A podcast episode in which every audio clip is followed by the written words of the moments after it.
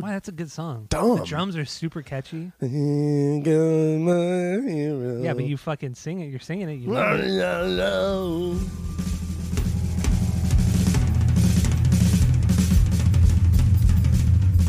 Welcome back to Asinine Radio, a weekly podcast where we talk about music, and well, that's pretty much it.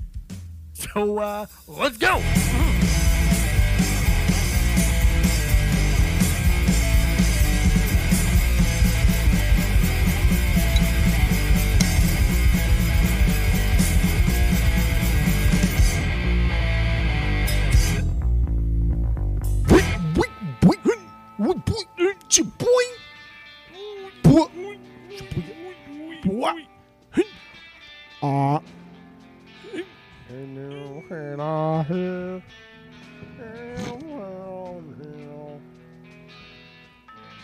This is Asinine Radio. This is uh this is a good one. This is uh, where I'm going to try to convince Jeff into becoming a Nirvana man, and um, and we'll go from there.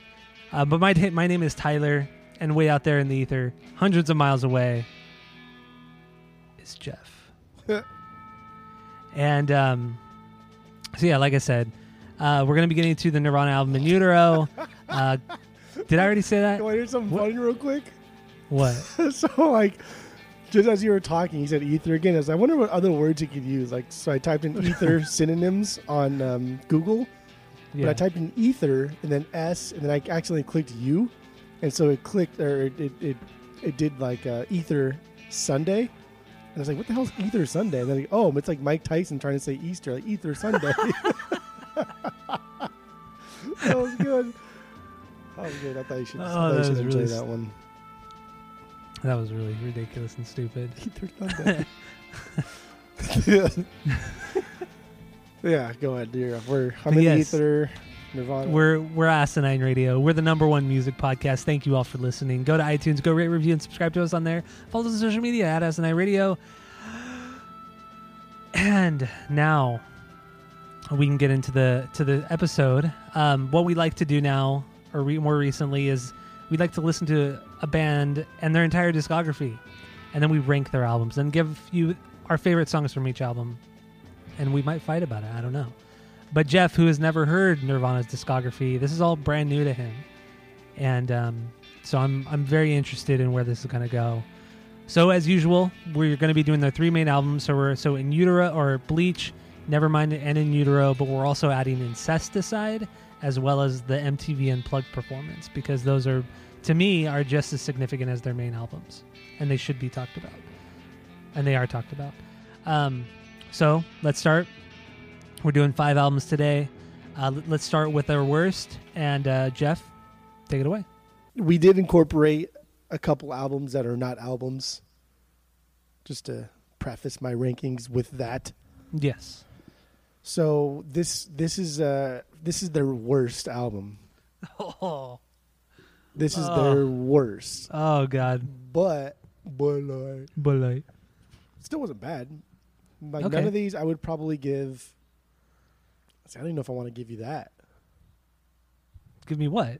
because if I say what my minimum ranking would be, then you could kind of What are they all perfect or something? No, no, no, no, no, no, no, no, no, no. Uh, Okay, th- their their their worst, my my lowest ranked, their their least best is uh, Okay. in, insectis, in, incesticide. incesticide, insecticide, Mhm. incesticide. wow, I'm surprised it was that low. Fucking a. See what what this what this album lacked was like cohesion for me because it wasn't like an album, and so there wasn't there was there were songs on this that were some of their best, Mhm. but there was also just some very lackluster material. Some stuff that was just I'm bored of it. I wouldn't probably change it uh, if it came on the radio or a playlist or anything. But it was it was it was it was okay. But um Sliver, that was that was my favorite one from from this one. I that Biggest song's a banger.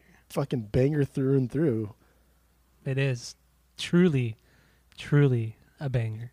It started Top off kind of weird and poppy, and I was I just thought like, oh, this is gonna be more like ner- or, or never mind shit style, but it came in hard, Yeah, a it lot does. harder than I expected. and their live versions of it are even better than the recorded version. I feel. But the uh, the sped up Polly deserves some some recognition too. That one's really cool too. The drumming on that's really good. I think Dave Grohl played drums on that one because Incesticide has like three different drummers. Um, but yeah, no, Incesticide, great record, man. But it sucks that it's at the bottom. It's unfortunate. Very unfortunate. Again, I mean, this it wasn't bad though. Like like if we did this as our album of the week, it would still get probably just real quickly, probably like a two, two two five. Oh, so now you're spoiling things. Well, Now I don't- know what don't- you're don't gonna wanna- I- I, don't want to diminish the, the work on on insecticide here, insecticide. No, it makes sense. It makes sense. All right. Well, my number five, my uh, my least my least best, still an amazing record. I love this thing to death, and oh my god, it was the thing that got me into Nirvana, and that's Nevermind. It's my least best. Um, Dang. and my favorite song is Lounge Act. I think that song is just is the standout song on it, along with like Stay Away is another one. Breed is another great one. Drain You also. Oh my god, there's so many fucking great songs. I like Drain You a lot too. That's a great one. So, yeah, Nevermind's my least best. This is the one that got me into Nirvana. Um, but when I heard "Smells Like Teen Spirit," you know, of course, it's everyone's first real dive into Nirvana. But um, but yeah, so that's my number five. Never, Nevermind. That's and Lounge crazy. You're such a cuck. Fucking ner- dude. You've been Nevermind. such a hater of Nevermind for decades. I acknowledge it as a defending good pop rock album. Absolutely, I've always said that. I love the record to death. I do. I love it to Except death. it's their worst. But that's it's their least best. what would you, By far, not bad. what would you rate Nevermind as? Like on the the, the scale, just real quick, Of what? off the cuff. Uh, Is it a perfect album? Is it a three? oh, I'm not telling you. Oh damn! And you probably give them all threes. I'm not telling you what my ratings are. Number I'm not four gonna, for I'm gonna be me, a spoiler. their second least best is Bleach. Okay. Uh, this is the one we were originally going to do as our album of the week. Um, I liked it. It was it was super raw. It was it was kind of like unfiltered. It was it was a debut album from a band that knew they wanted to do things but didn't quite know how to put it down on paper quite yet. hmm And it, it was just it seemed like a like they had so much potential already and it was just an unrefined craft. But damn, it was still good. hmm So like this one, like through and through, was better than in, in the f- In- insecticide, Incesticide. incesticide. Because like- it's a cohesive album. right. But I think "About a Girl" is still my favorite. I like, Really? like that's always been like my favorite Nirvana song, and it's much like all apologies that we'll get into later on. I think "About a Girl" is is just it's very like representative of the band throughout the years. Mm, I guess. I but like in the beginning, and especially off of Bleach, like Bleach, like what the fuck? How do you put like about a girl Mhm. on an album like Bleach? It's just it's bizarre and it doesn't fit. But like that's that's who Nirvana was. That's what they did. That's what they did best. Yeah. Yeah. But also Buzz, that was also really really good. Love Buzz. Fantastic oh, yeah. bass line. Bass line. Yeah. That's a cover though. I Is think it? it's a. I think it's a Meat Puppets cover. I know it's a cover for sure, but I can't remember who it's by off the top of my head. But yeah, Love Buzz is the is the only cover on the record. But yeah, I love that bass line too. It's great. Does that make you hate it a little a little bit more? No, because that's? Um, I mean, a lot of their songs are. I mean, I shouldn't say a lot of their songs, but a lot of songs that I like, especially later on in their albums, were covers. If you call it an album. fucking guy. All right, my number four uh, is is also Bleach. I mean, this is like you said, for a debut record. This is like one of the things, the best things that you could put out. Um, and it it only cost them six hundred bucks to make.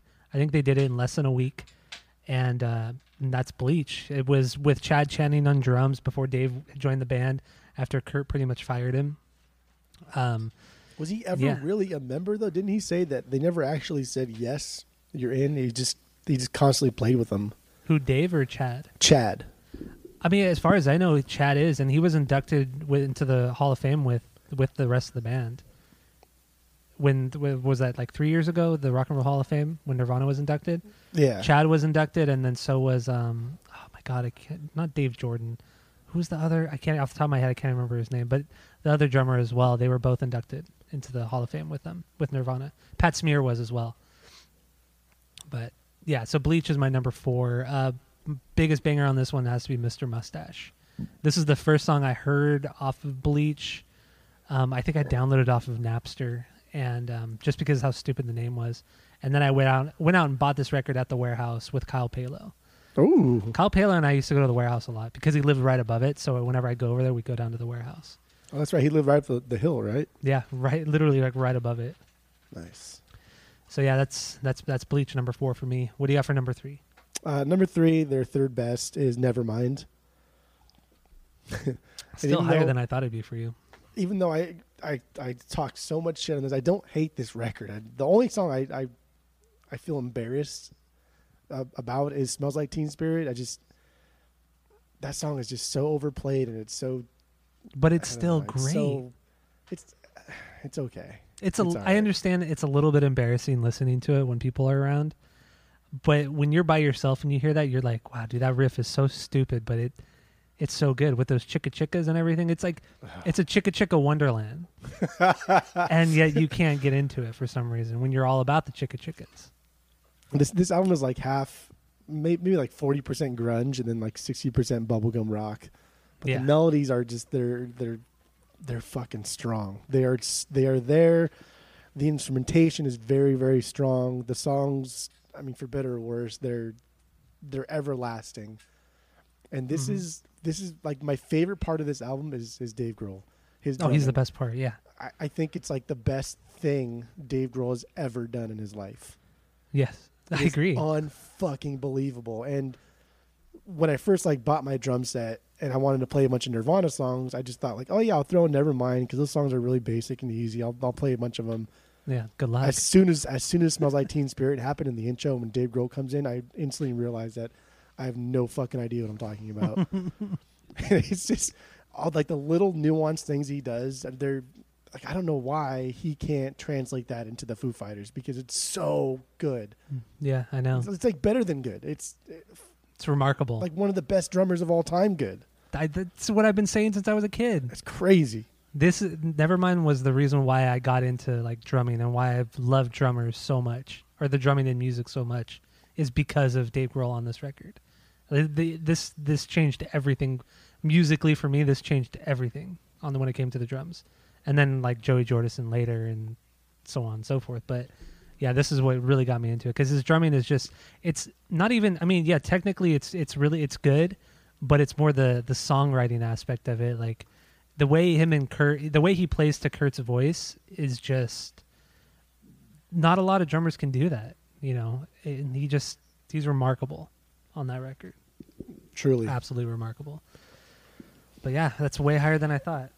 Yeah, yeah. It's it's a good album. It's It it's, is. it's a good pop rock album. But um, territorial territorial pissings was my new favorite song. I'm surprised. Uh, it's just kind of weird. It's fast. It just sounds like them having fun and playing stuff they want to play, like they did in Bleach.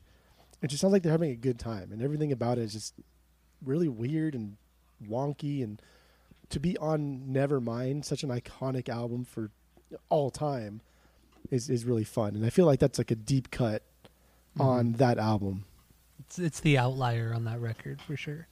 But also really, really like Drain You, specifically the way he sings, especially like in the very beginning. Just he s Mhm. comes in really hard with the one baby to another, and it's oh, it's so good. It's very very good. Territorial Pissing's cool too because that that was one where they uh they actually they didn't really use any effects. They just plugged his guitar straight into the board and he just played. Like they didn't there wasn't any really overdubs or anything. It was just them it was the most raw moment on that record was Territorial Pissings. Probably the only It- raw moment on that record. the only yeah, true. And even then it's compare it's polished compared to what they did on In Utero. So but still solid solid output. Okay. Uh, my number three is uh, is unplugged. Is the unplugged the MTV Unplugged in 1993 was or 94? I don't remember what year. But um, I mean, it, it's really cool that they they didn't they didn't play like the heavy songs and made them acoustic. They they did their acoustic songs. They played covers that that they wanted to play by artists that they truly admired and loved, from David Bowie to the Meat Puppets. Like they just it was really really cool. It was a really really cool performance and it's iconic. I mean, everyone knows this. and everyone knows these covers. Some people know these covers better than the originals. Like honestly, I know Lake of Fire. I know the Nirvana version of that more than I know, or not Lake of Fire, but um, uh, Man Who Destroyed the World. I know that version more than I know the David Bowie version. Same. So it, it's it's truly, truly an amazing, amazing live record. Mm. Um, and it had to be thrown into our list because it's that iconic. But uh, my favorite off this is Lake of Fire. There's no bad song on this, but Lake of Fire is my favorite. And what I like, the whole story behind it was that because it's a Meat Puppet song, as far as I know, and Kurt didn't feel comfortable playing the guitar and singing it because he just felt like he wouldn't do it justice. So they literally had a couple of the guys from the Meat Puppets come out and they played the guitar and um, and Kurt just sang it because he he wanted to only focus on the vocals and the lyrics and really get that emotion. He felt that he could only do by not playing the guitar along with it, and I thought that was really cool. So that's it. That's Lake of Fire for me on that record. Okay. What do you got for number two? Number two for me is Unplugged. When uh, when I watched Posty do his Nirvana thing, it I, it really it, it really got me thinking. Like, I wonder if Nirvana was that fun, and they were. Yeah. Like throughout their entire career, they kind of were that fun, and and that whole serious demeanor and that whole angsty thing was was almost like a front because they put it on for people like me who who didn't really listen to Nirvana, who only knew a couple songs. They put that that front on so I would stay away, and I did for a long time. But when you get down when you get down deep into them, when when you when you un, when you open the book of Nirvana, they're a really fun band. Yeah. My biggest complaint when something is unplugged or acoustic is that it's really not unplugged. It, it's it's not. We- There's still like electric guitars. There's still like I, there doesn't need to be drummer there. drumming. You don't need to have the drummer there. But it's I- an acoustic I- drum set, so it's I still like- acoustic. I, I mean, isn't like all drum sets kind of acoustic unless Mhm. it's, you plug it in electric. But Exactly. like the whole point of being like acoustic is is you want to change the song not only like its meaning but the sound of it. You want to you want to change it to to either be softer or whatever you want to do but it, the song needed to be changed. But this wasn't really like like a full on acoustic thing but they still achieved that. They still changed the songs. Yeah. I, I listened to a lot of Nirvana this week, and every song that they sang on this on this on this set, like it was changed somehow. Either the feeling was was changed, or, or like the meaning almost was changed, and and it was it was impressive. Like it was it was exactly what I wanted from an acoustic set that wasn't even acoustic. So I don't Mhm. know what the fuck I want anymore. even even all apologies a generally acoustic song sounded different on this live version than it does on the record they were able to to create this whole dynamic that was weirdly different i don't i, I can't explain it either that was one of the songs that I thought was changed in a way that was uncomfortable. Because in what way though so like my, my favorite my favorite song that they did was Plateau, and I, Mhm. th- that's Oh, not their a song, great song. But dude, Kurt sings so shitty. No, yeah he's awful but that's but, not the point But it's super shitty. Like it's it's bad. Like he sings terrible, and it's almost like it's on purpose. And the whole song just sounds like he just learned how to play that song, and he wants to show like his friends how to that he that he has learned something. Like Yeah. it's so bad, but it's so it's so like innocent, and so childish, and so earnest. And like like that's that's what that's what you want to hear from like an acoustic thing from an from an unplugged set.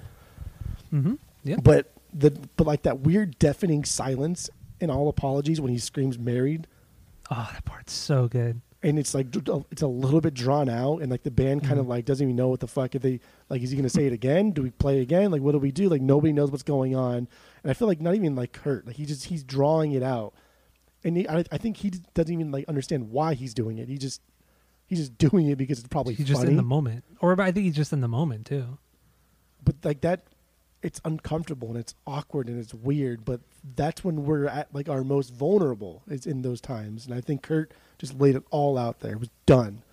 Yep. And it was just absolutely perfect. Did you watch the performance too? No I, I mean i watched like snippets of it but i didn't watch Yeah. the full performance no. Ah man you should have watched it. It adds a lot more a lot more depth to the entire in, to the entire thing. Because you could see the other guys playing. You could see the guys from the meat puppets play and like I don't know. It, it's just it's a different experience when you watch it too. Like maybe if you if you do decide to get more into Nirvana and more into this kind of stuff, you should check out. You should watch the video. It's, I think it's like 50 minutes or something like that, but it's it's worth watching definitely. But it's only on YouTube. I mean, Yeah, I, it is. actually, maybe I'll buy the DVD. Oh no, I hate No. YouTube. I don't like watching anything on YouTube. But it's a video. It's not like it's a song. You're not listening to the, just the audio. I just don't like YouTube, Tyler. Oh, I, I, so I stupid. can't you watch do it. YouTube all the time. What are you talking about? I don't watch YouTube all the time. The You only time do I ever watch it watch YouTube is when you post like videos on the. Why notes. why are you so against YouTube? You use Facebook, so why Okay. why can't you use YouTube? It's owned by the same company. Actually, I only use Facebook for pretty much like two things. One is just to spite people, and two is just to for your But you but you still use it for there's a reason why you use it and you still use it.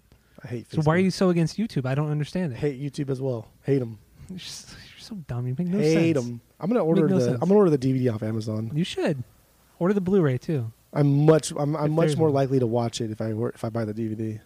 You're so weird. You're so fucking weird. Doesn't make any sense. Just saying. Uh, well, my number two um, is uh, it's Incesticide. This has always been one of my favorite records from from Nirvana, but I don't know, man. A lot of my rankings changed this week, and I'm, I was very very surprised after listening to to all of these records hundreds of times, like literally hundreds of times. Uh, it did change this week, but Incesticide it dropped down to number two, and my favorite song is Sliver. It's my second favorite Nirvana song.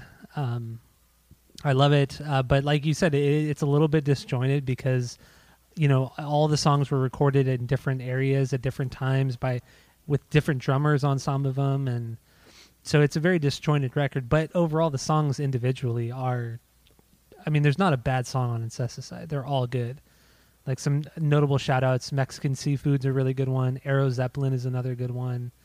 Um, there's just some solid, solid stuff on here. Oh, the Polly punk version is also really good. Yeah, so that's my number two, Incesticide. Dang, I can't believe our our number one. I, I thought for sure Bleach was gonna be your number one. No, no, come on, dude. I'm not that much of a a predictable person, you know. I'm not. Well, that leads us to our album, and uh, we're getting into Nirvana and their album In Utero.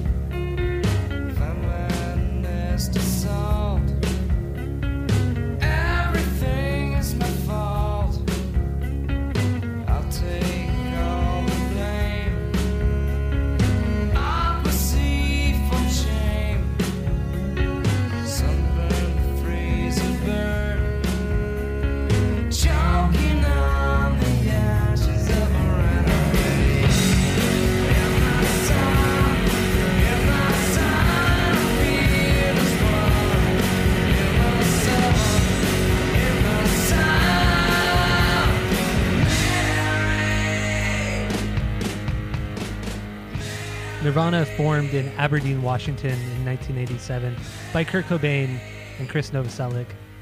They put out three full length albums, two EPs, four compilations, five live albums, and three box sets, and have sold well over 75 million copies worldwide. But the album we're doing today is In Utero. It's the band's third album, and it was released September 21st, 1993. It features Kurt Cobain on guitar and vocals, Chris Novoselic on bass, and Dave Grohl on drums.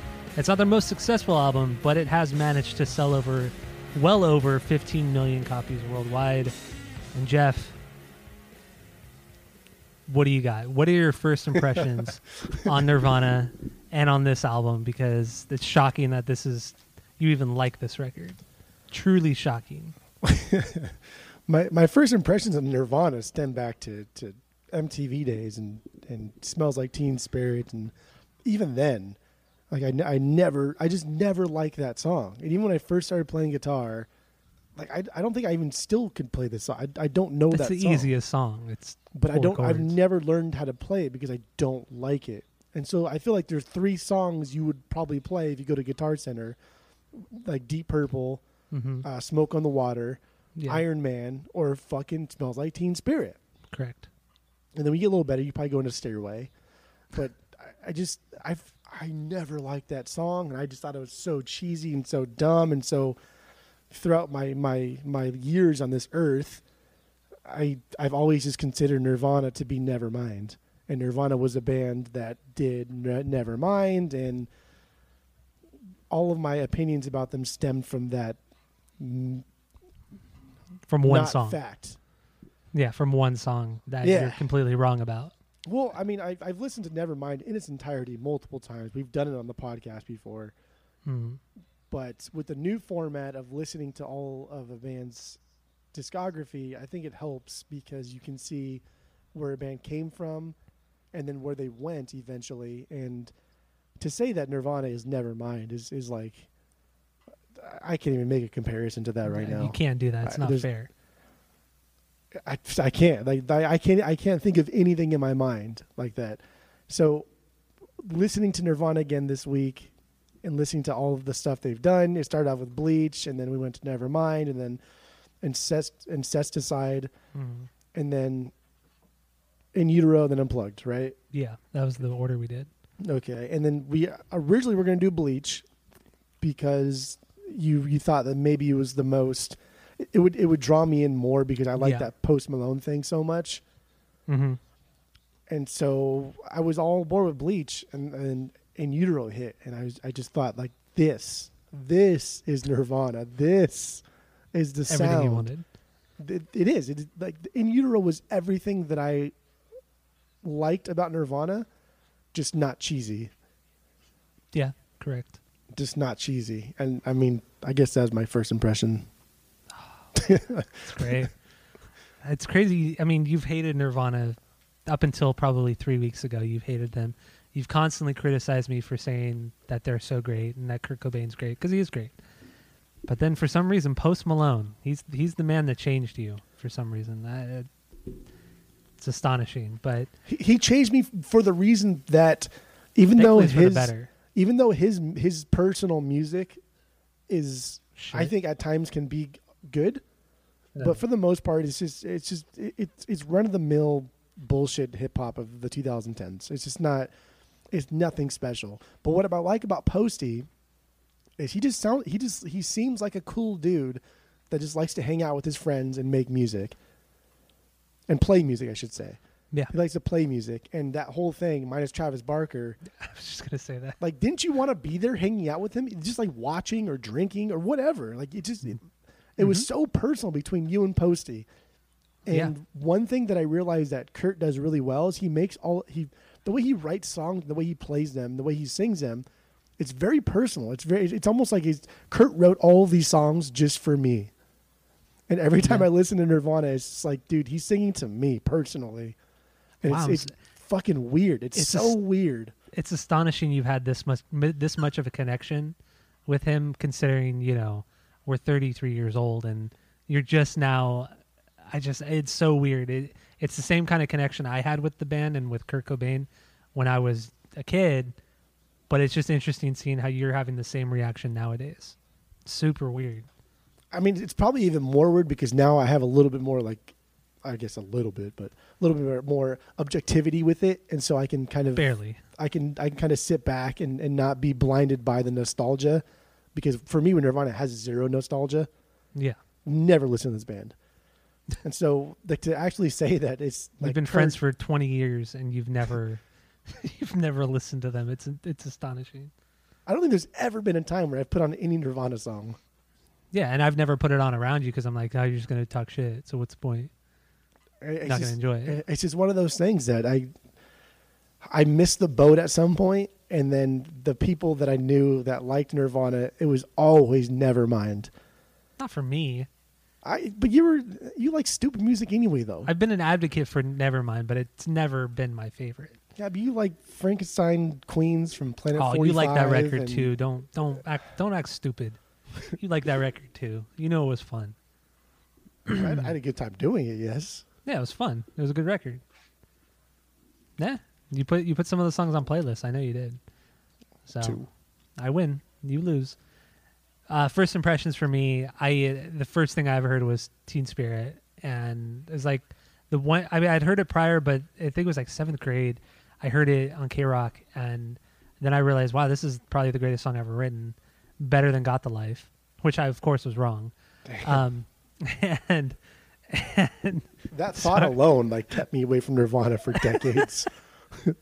so then I immediately I was like I, I convinced my parents to take me to Best Buy because that's where I bought CDs at the time. So I went to Best Buy, got Nevermind. I fucking listened to this record. Uh, Like I probably listened to this record at least a thousand times, at least a thousand times. It's just it, it just has stuck with me. Uh, with that that album stuck with me along with everything else, and then eventually I got the rest of the records. But In Utero was the last one I got. I even got unplugged before I got In Utero. Um, and it, it, In Utero never hit as hard as the other records did until probably the last couple years. And uh, but especially now this week, listening to it and reading more into the lyrics, it's definitely their it's their best record. It's it's astonishing and everything behind it, the production of it and the surroundings of it and his and Kurt's headspace in it. It's just it's easily their their best record without a doubt. So that that's that's me. That's in utero. That's Nirvana for me. That's me. 20 years in the making. But then, uh, like I said before, I, quickly I realized Teen Spirit's not as not that great of a song. After hearing everything else on Nevermind and everything else before and after that record, it's still an amazing song though. I love that song to death. It's great. But anyway, what do we got? We got. Do you have any stinkers on In Utero? No. None. Okay, good. I'm In fact, because that'd be stupid if you'd had.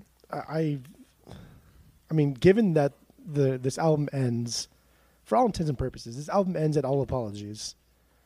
Yeah. Everything Oh, after yeah. that are just kind of bonus tracks. But um I have no stinkers. I have two songs that I thought were kind of okay, hmm but everything else was a banger.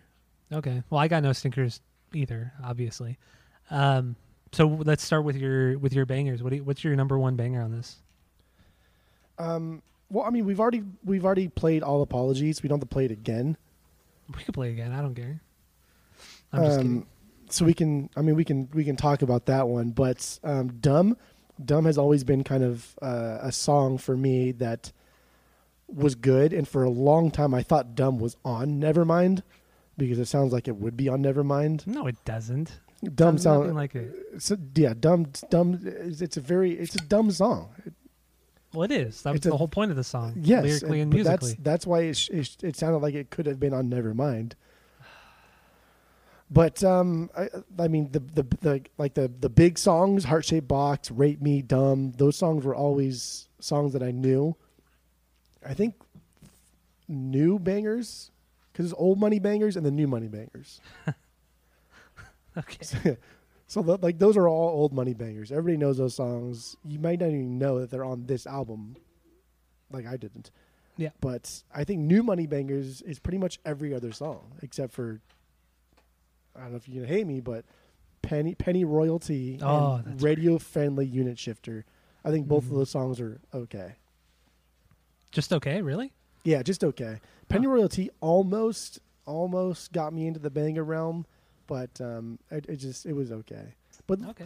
let's go back to all apologies because I want to I want to get that one done first because I have a lot to say about that one, and then we can move forward. Let's do it. Go. So ob- obvi, that's a banger.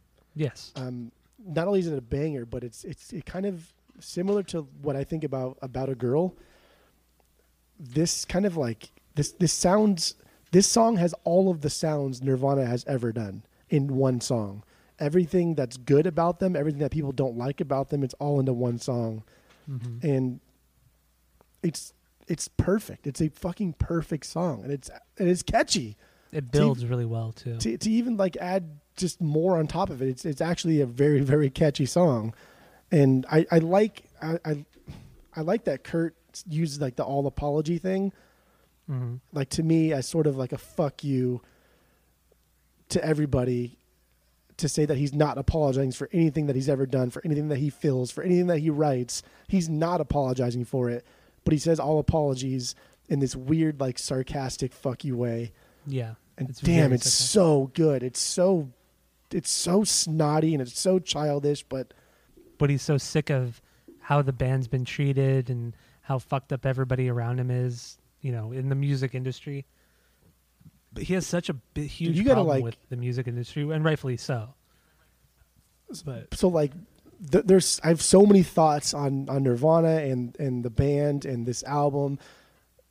Like you got to moderate this one because I'm gonna go off the rails in different a- areas. no, it's Like, fine. You, So, you like, can, Steve- you can go off. I don't Steve care, Albini, he's like my new hero. dude. He's great, right? Like this Well, okay, guy. wait, wait. Let, okay, before we get it, because I, I want to spend uh, spend some time on Albini as well. So let let's finish up with all apologies, and then we'll get into my banger, my number one banger, and then we'll get into Albini. Sound okay, good? okay, okay, Okay. So I'm already moderating. So Yes. I, again, there's there's there's too much. I, I don't know where to, I don't know where to go. So I don't know where to start. I don't know where to stop. Um, yeah. I, I like so like my, my my absolute favorite part of this song is is when he says choking on the ashes of her enemy but Mhm. the way he sings it because normally it's he's going like he's his, his vocal range is going upwards but this one it went down and then it goes into the chorus and i think that transition is is my favorite part of the album Yeah. that little tiny part and then do Grohl during like the married buried part going back into like the chorus and stuff that do whatever Yeah, he's yeah, doing yeah, I know what you're talking about. like that's he's he's bringing it back to like the Nevermind because this whole album is not it's not show offy like Nevermind was. Not in the slight, except for like maybe Scentless Apprentice or or maybe Milk It, There's a couple parts. There's Yeah. a couple parts. but it's only parts. It's not the entire song. and I think that's like that's so that's oh that's so good just to It shows his to- range. be able to calm down and just relax. Or play to a song. Like you dude, know, how many times we fucking get mad at Travis for f- ruining songs and like everything off of. California or Nine. You know. And it's just like again, Dave. I cannot, I cannot reiterate enough how much Dave Grohl is kind of an underappreciated drummer. He is and he isn't. He's appreciated because he was a part of Nirvana, and also because he is a good drummer, a great drummer. But he's underappreciated in the fact that he wasn't like. It's weird. It- he's underappreciated because he's out. Because he's overshadowed by Kurt, but he's also I don't know. I, I can't even explain it. No, I agree. It's such I- a weird situation. I do think he is, and he isn't underappreciated. I think he's appreciated because everybody knows that he was in Nirvana. Everybody knows that Nirvana was iconic and helped shape music of the '90s and forward. Yeah. But I think he's underappreciated because he is just the guy that was in Nirvana. No, he's not just the guy that was in Nirvana. He was the drummer that was fucking fantastic. He was the he was the Bonham of Nirvana. He was he was He was the Um, Bonham of this of the '90s or of the the generation. he was truly amazing and it's so like that's what makes me so mad at the Foo Fighters is to know that you've done this and then now you do that? Yeah. Like what the fuck? How did that happen? What to are you me, doing? My only explanation for that is that he was playing to Kurt's music. You know, he wasn't playing to himself. Like with with Foo Fighters, especially because that first Foo Fighters record, it's all uh, Dave. Dave does all all the instrument. He plays all the instruments. He wrote all the music, sang all the vocals. So he's playing to himself. He's not focusing on just one element and then playing off of another with Kurt. So I feel like there that's where that that disconnection is Okay. but that that's my only thing and and i feel like a lot of people don't appreciate dave as much as they should in nirvana is because they don't people a lot of people who listen to nirvana don't play drums or they don't they don't really factor that into the whole songwriting process. So they don't pick that out like say you and i or other people would. But once you do pick that out, once you understand how how drums are and and how they're added into a songwriting aspect, like you just understand like, dude, this guy was just was just unbelievable, and he truly was iconic for this sound and this this gen this generation or this time period in music. It's crazy, absolutely crazy. Agreed. Ah, man, It's so good. But also the the line in all apologies, like you were saying, it's one of it's one of my favorite lines in the whole thing is the end of the second verse when he says, "Sunburn, freezer burn, choking on the ashes of her enemy," and then it just that it's I'm with you. I'm 100 percent with you. It's that that kind of that transition into the chorus, and then he yells, "In the sun, in the sun, I feel as one."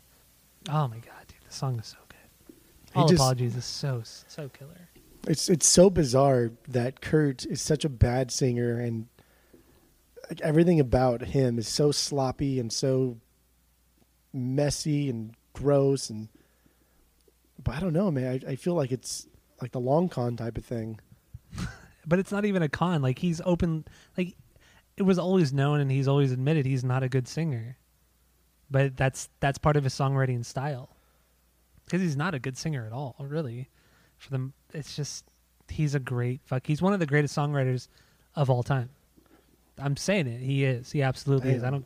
I don't think he's overrated at all. I think he's truly a good songwriter. He's not the greatest guitar player. He's not the greatest singer. He's good at playing the guitar, but his songwriting is on another level, and I feel his lyrics match that as well. He is very, very deep at times and sarcastic, and I don't know. He's he's a great lyricist as well. See, like now I think that I mean I've always thought, but now I think that Nevermind is overrated, but Nirvana themselves are underrated. Correct. That's a good. That's that's good. Yeah. because it like in utero did well it did really really well it sold a lot of copies a lot of units but a lot of that spike also came in after after kurt died. And the unplugged thing like that also did really really well. But a lot of this stuff like had kurt not died i don't i don't know how it would have sold long term. Yeah, but also it's also the knee jerk reaction of Nevermind. You know, the I think in utero selling as well as it did at the time was that everybody was expecting more Nevermind, or people were expecting something along those lines, and it didn't happen. So it was just them going automatically thinking that's what's going to happen. So they just go out and buy the record, and that's where and that's how in utero got such high sales was because of that, thinking it was going to be that, but it wasn't at all. yeah yeah it was it's always really the case like the like a- polar opposite. Yeah. Damn, never mind. If dude, if Albini was on Nevermind, mm, I mean, honestly, it's. I mean, we're we're talking shit on Nevermind, which is still a, an amazing record. Yeah.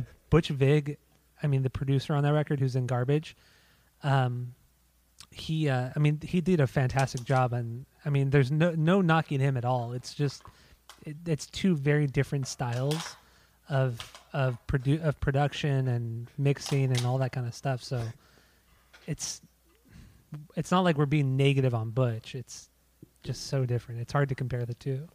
so two more things about all apologies, and I'm done. Okay. Uh, one is that outro with like that heavy fuzz distortion in the amp coming through. Yeah. Like that, that, that, like that one little part makes his entire song like bittersweet. And Nirvana and Kurt, like they do this a lot. They, they, I mean, like their style is, you know, fucking soft verses, heavy choruses, and they go back and forth, and they do it a lot. And just to end, kind of like the last recorded official thing that you'll ever hear from Nirvana is all apologies, and that's, I don't know, man. That's saying something. That's something. That's something big. Yeah. I mean, before Kurt died, at least. Right. Because there is one song that was released in like 2004. But did you hear that song? you What song was that that? one? You know, you're right. No. It was actually played on K Rock a lot when we were in high school, because it was considered the la- it was it's actually it is considered the last Nirvana song ever made. But then there's also been controversy around that song saying that it was it was a lot of it was done by Courtney Love about how she um she wanted to make some more money, so she took some recordings that Kurt had made and then just like repeated parts over and over again. So if you listen to that song, the last like minute of it is just Kurt saying the same thing over and over again. Like oh, it almost sounds looped for like the last minute of the song. Him yelling, "You know you're right."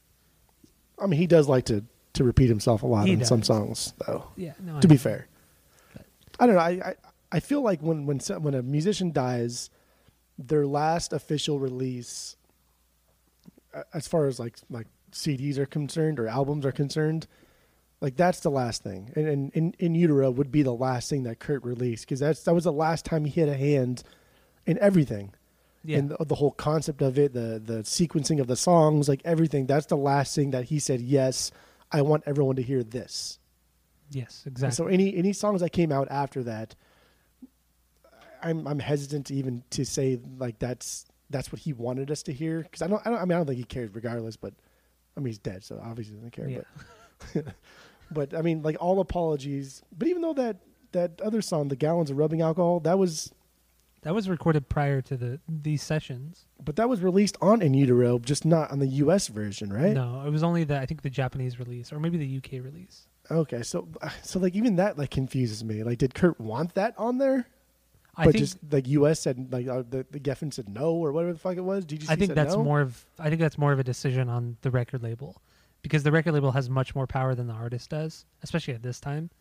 So I don't think Kurt had any any say in um in any of that international wise. As most bands don't. I mean, we we even see it in more modern times. You see bands like fucking AFI, you know, De- or Nitro Records, you know, they just maybe five, ten years or five or six years ago they put out an AFI compilation, and AFI had nothing to do with it. So it's like they can kind of, if as long as they hold the rights to it, they can do whatever the fuck they want with the music. So, Except put it on the remastered Tony Hawk's Pro Skater soundtrack, apparently.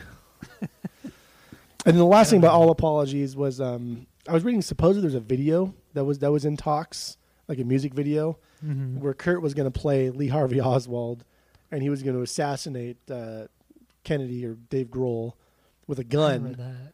but MTV didn't allow guns, and so Bobcat Gold Goldthwait Uh-huh. suggested that instead of guns, they they, they use pies. and so Dave Grohl gets a pie to the back of his head, and or and so like the Wow. pie spills out all over the place. And dude, can you imagine like how amazing that video would be? How, that would have been a great video.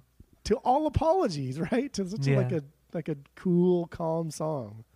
That would have been a great video. Great fucking treatment for a video. and it was it was weird to see or the, uh, like I was I I read that Bobcat opened for Nirvana in some in some shows in some venues That's so weird. Like a weird comedian who talks very bizarre and iconic open for a grunge band it's Yeah. But I mean it Nirvana were known for being, you know, weird like that and doing stupid shit. and and like I hate I hate saying like weird and, and calling Nirvana weird because it is weird it's outside the norm but like when the fuck did we settle for nothing to the point where bands have to open up for bands. Like why can't comedians open up for bands or magicians open up for bands? Like what like wh- at what point did it become the standard for like other bands opening up for bands? And even even so much so that the bands that are headlining don't even fucking know the bands that are opening up for them hmm Sometimes. That's why some bands have protested and they have no opening acts. Like Mars Volt, the Mars Volta are, are like one of the best examples of that in modern times, where they refuse to have an opening act. But every once in a while, they would be the opening act for like the Chili Peppers, but that was only because of their their friendship with that band. But other than that, they never had an opening act. They would always play by themselves because it was like a fuck you. It's like why would why would why would fans want to be there for five hours to catch a two hour set when they could be here for three hours and catch a three hour set with one band? It's true. I mean, that's uh, that probably also stems from Omar's ego, where he says an opening Well, yeah. act is just taking away from my music. It could be that, but you could also argue that with Kurt Cobain as well. You know, I, I feel like Kurt Cobain is, is one of those guys that if a, if if a million people showed up to his concert, he'd be super stoked. If just Courtney showed up to his concert, he'd be super stoked. as I think he I would only be cared. stoked. I think he would only be stoked if they actually like, if they liked him for the right reasons. I think he was he was, to me, Kurt had a had a huge identity crisis like constantly throughout his life, and especially once they blew up. So I don't think he really under knew what he wanted, and that's what led him to to certain actions. But um, But yeah, I, I feel like I don't know. He was a very complicated man. Very, very complicated man. Yeah. I mean, with his, I mean, he clearly had. It seems like he had bipolar, like severe bipolar, depression, all that kind of stuff, uh, and then you know, add drug use to that, like severe drug use to that. I mean, it's just not going to help. But I don't know. Um, did we go with all apologies? Yeah, I'm fine with that now. Okay, so let's see. My I have so many bangers, man. It's hard to choose just one. That's been Well, the hardest part. That's been the hardest part for me with this week. Is is is radio friendly unit shelter like a banger you, you got to talk about? Shifter, shelter. I, I think. I mean, I love that song. It's so good. But it's it. Even the band has said that's a throwaway song. okay. Um, or Kurt said that. But I hate saying this because I don't know. I don't hate saying it because I love the song. It's "Milk It." Uh, "Milk It" is my my banger right now this week. Damn. Okay. I love Milk It. I the way it starts, it just sounds gross. It sounds almost off time, like it's falling apart. And then you have Grohl come in with that just like it's just like this weird not even a fill, it's just this part and then it just gets super heavy for momentarily and then it brings back down to the softness and then Kurt just kind of like "Moo, I don't even know what he says. He's just like moaning and then it just break and then just explodes again. Just the dynamic of that song I feel is just so great, so so great on that one. So like, So there's a that's my number couple. There's a couple things about Milk It that I think is is is like are are fantastic. Um, one is it starts off like slow. It's very slow, and and coming off of of like very ape, which is Mhm. another fucking banger and super short and fun. But like Milk It just starts off very very slow, as if like they're milking that song. Mhm. And the vocals are so quiet. I know Albini likes to do that, Yeah, but this was like the this was like the quietest of the quiet almost like it was almost non-existent where it was it like maybe even an afterthought to add vocals to this song and it's just like a jam noise song like that's that's all they're doing but Mhm. dude kurt's rhyming in the chorus like that's it's fucking it's so it's really good. I, I guess the chorus and like the post chorus too like it's it's so good such But as when he What? sa- when he says like angel left wing right wing broken wing lack of iron and are sleeping Oh, it's so good. And look And on the- your bright side, suicide, lost eyes, sight. I'm on your side. Like it, they're just rhyming so many words that don't rhyme together, and then using the same word over and over, wing, wing, wing, but Mhm. putting the left, right, broken in front of it to mean something completely different. It's it's it's genius. It is, and it's not just the the lyrics themselves; it's how he sings it and how he rhymes it. It's like it sounds like it's falling apart. This entire song sounds like it's falling apart, like it's barely held together. And and there's even moments where it sounds like you can hear him like he's laughing in the song. Like they kept the take where he just laughs. He's like, "Don't," and then you hear him like he's wants to say "Don't trust me," but he like he you hear that pause and you hear him like laugh a little bit, and then it gets into it, and it's just like it's perfection. It's it's just absolute perfection. I love it. It is I'm gonna play a little bit of Milk It. We haven't played anything in a while, and uh, that. it's quite the banger. So here it is from Nirvana.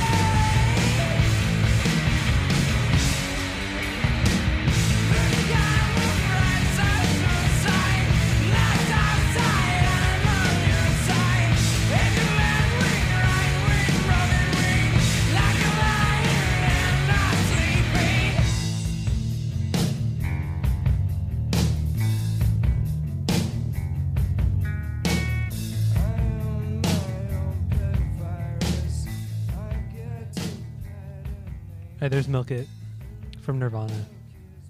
I I don't know if you've kind of picked up on this or uh, how you felt about it, but his clean guitar playing um, during the verses and the intro, it almost sounds like like it reminds me of like water dripping or like liquid dripping from something. And he has this weird guitar tone and just how he's playing it is just super super weird. But I don't know if that's kind of me being biased with the name of the song. I don't know. It's I mean, really it- really strange. It would kind of make sense because I mean, water dripping is usually associated with uh, in like movies of of somebody going crazy Yeah. or, or somebody being hyper aware of something. And the way he sings in, in Milk It, he's he's kind of like singing like crazy. Yeah, he's he sounds out almost out of his mind, Yeah. but it works so well in the song for some reason. Okay. Yeah. No, that's that's. I also have that as a banger. It's like a back and forth. Like like a lot of people. I mean, I don't have personally have bipolar, and I don't understand it as well as somebody who would, obviously. But it kind of seems like the the back and forth of just the highs and the lows, and I feel like this perfectly, this song perfectly exemplifies that the high and the low, both dynamically, sonically, lyrically, vocally. It's just, it's. I feel like it's him at his almost. I, I don't want to say most vulnerable, but maybe it is. At least on this record, like he doesn't seem like he's trying to hide anything. It's not like he's trying to throw out a bunch of like ideas that could be interpreted more than one or two ways, like he does on almost every other song. I, I've I've I read several times that he he got kind of mad or upset when people were dissecting his lyrics and never mind Yeah, too much when when they were when they were focusing on his lyrics and saying like what does this mean? And he's just fucking it just means what it is. Like it's nothing else to it. And he's also said that the music comes first and lyrics are secondary at best. Yeah, and so like you uh, i don't know. It almost would have been cool even though there's way too much to get into almost like a like a very nirvana thing to do which is not talk about lyrics at all. Just fuck them like throw them away and just pretend they don't even happen but there's such a significant part of it. It's unfortunate. no yeah no In a I- way, I mean you i agree and there's so many parts of Nirvana that are literally every part of Nirvana, to me at least, is great, and it can all be dissected and and you know brought up. But I feel like lyrically, I mean, I know what you're saying. I know what you. I've I've read the same stuff. Like he he's always said that his lyrics aren't as deep as people think they are. i think but that's I just him think- being self-conscious though i, I, I think exactly. I think I it's him being self conscious and just kind of just yeah, self conscious is the best the best term I could think of. But I think they he's he is that good of a songwriter and lyricist to where he he can do this. I mean he I don't know, man.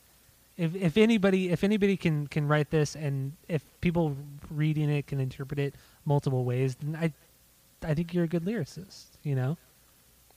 And if you can evoke emotions from those lyrics and affect people, that means you're I mean, you're doing what you kind of want to do.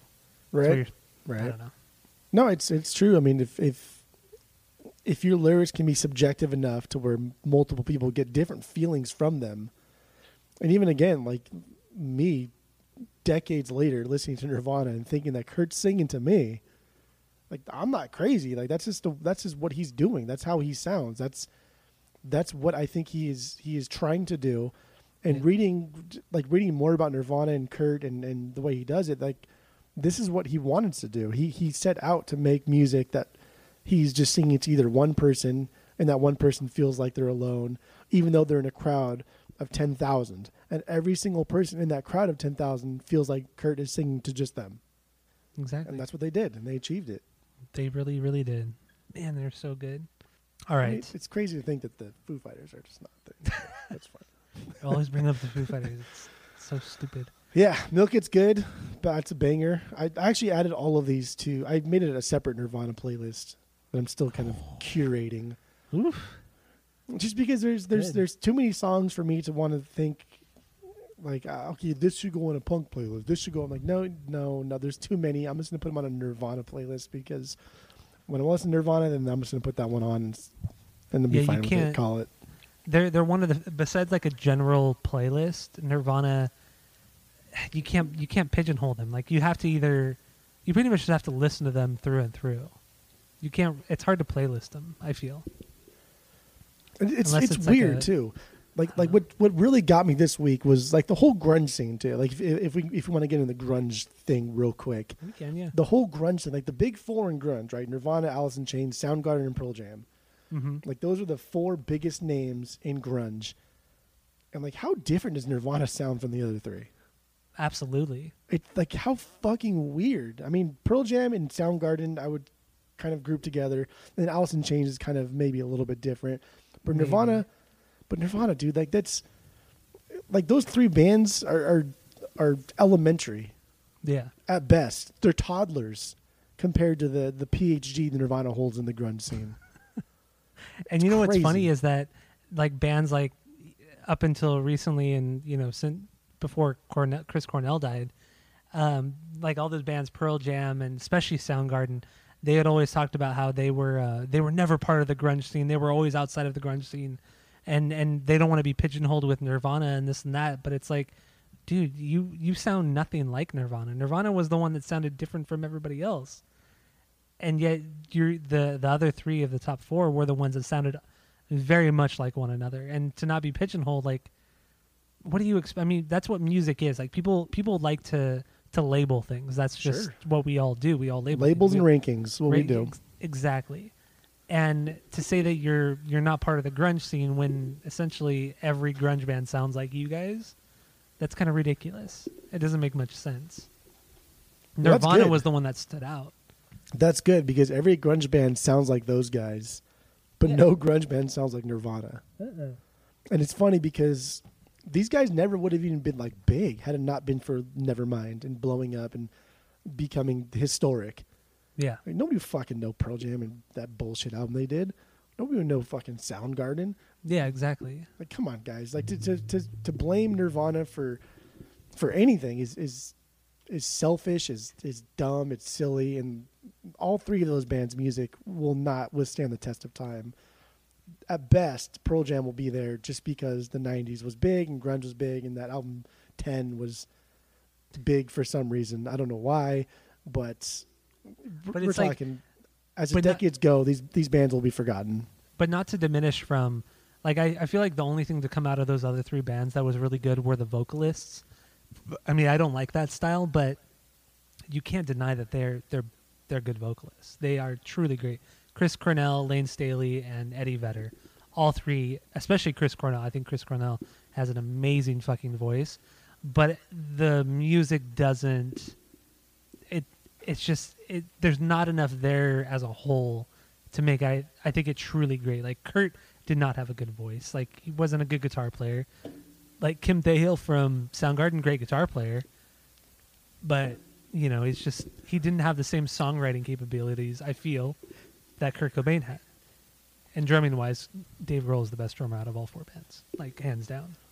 that's probably like the biggest difference in all of them is that the other three bands their singers were basically hair metal bands hair metal singers who didn't want to play like fast songs so they kind of took to the grunge scene because there are Yeah. fan they are they're all they are all really good singers Yeah, absolutely. whereas Nirvana fucking hated that scene, hated that music, like the indie scene, like the like the DIY aspect of punk music, and played shitty music, played sloppy, sometimes slow, sometimes fast, just whatever they felt like playing. And a Mhm. lot of times it was bad, like it just wasn't good, but it was honest.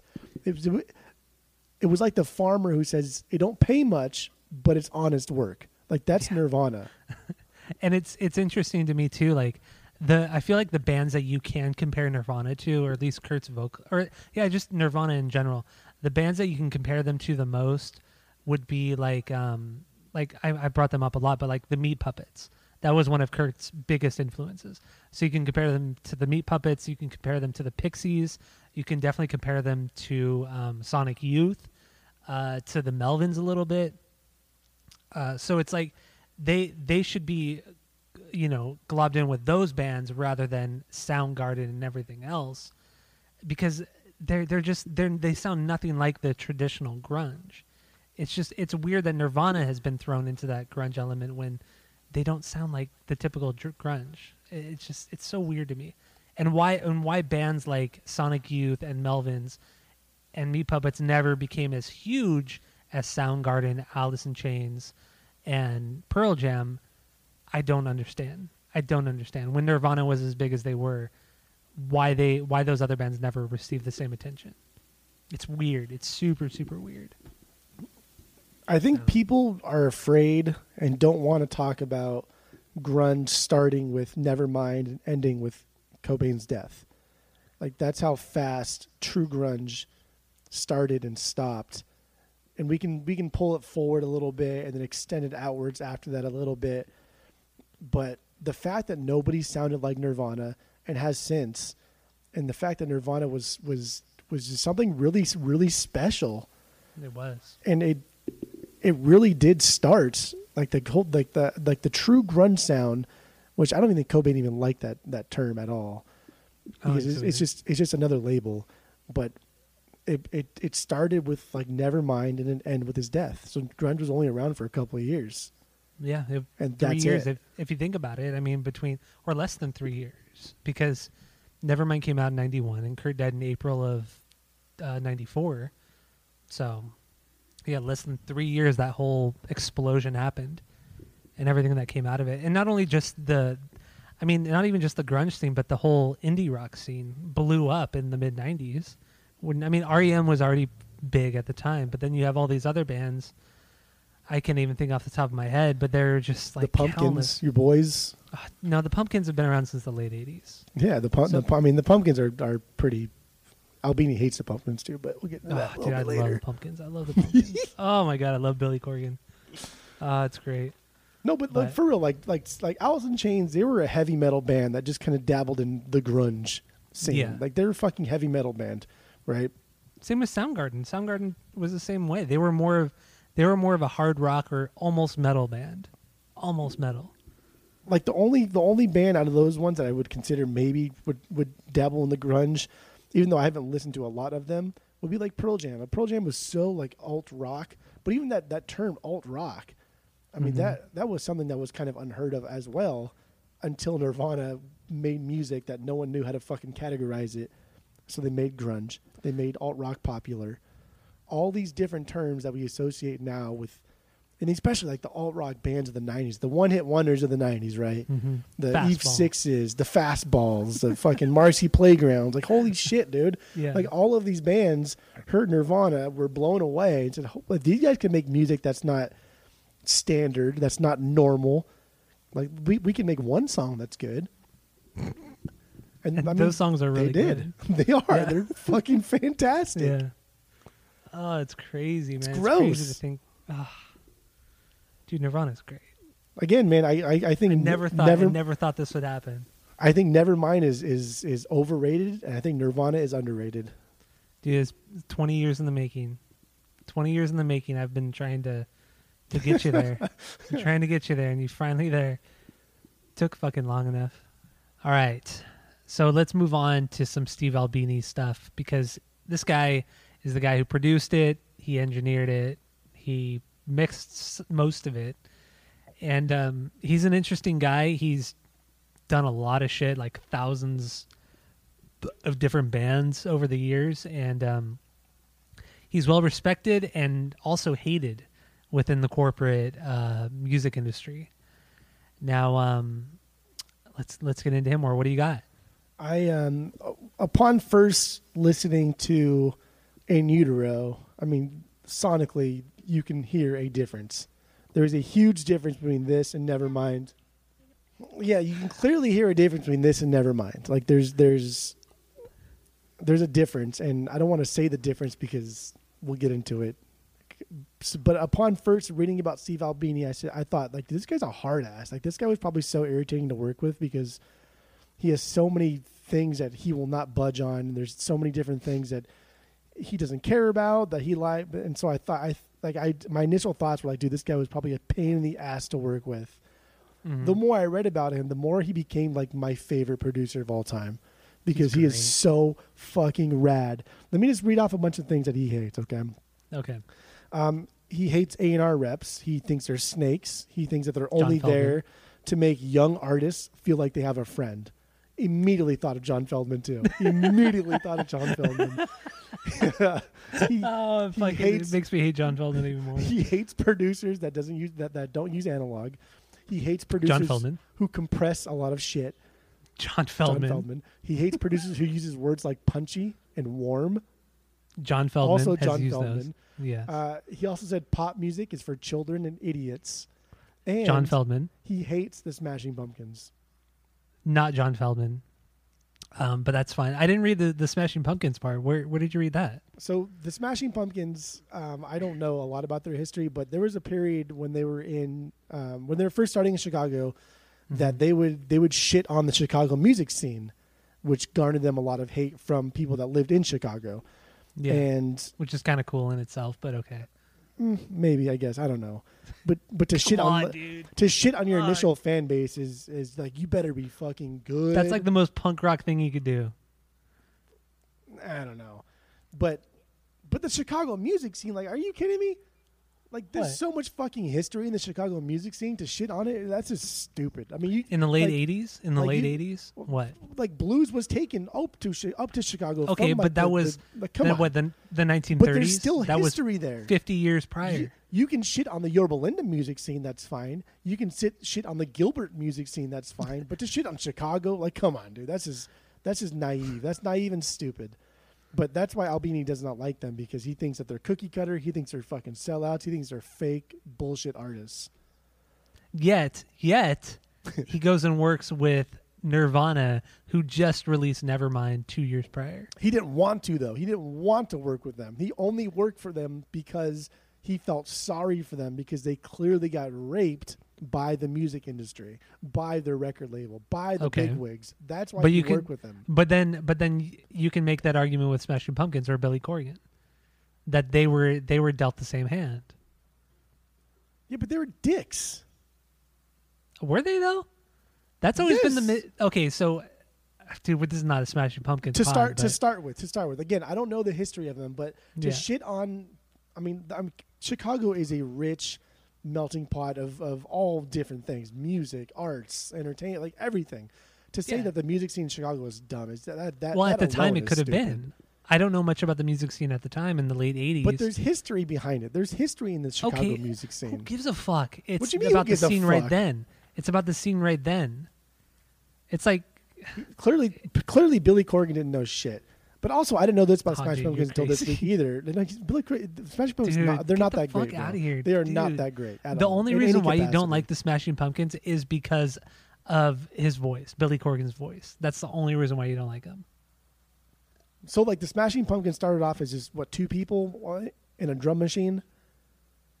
Are you thinking of uh, Primus? No, that's Smashing Pumpkins. Smashing it was Billy Corgan, somebody else, and like a drum machine. It could have been. I don't, I don't know. I'm not super familiar. so that's what I Smashing read Pumpkins. into this week was that's how it started, and that's Okay, how all so- the Smashing Pumpkins music sounds like is just two people in a drum machine. Dude, oh my god, you have no idea what you're Boring fucking talking music. about. If you if Boring you music. if you say that Jimmy Chamberlin sounds like a drum machine, you have clearly never heard a Dare- drummer before. Like Jimmy say that Foo Dude, you are is so stupid. Pumpkins.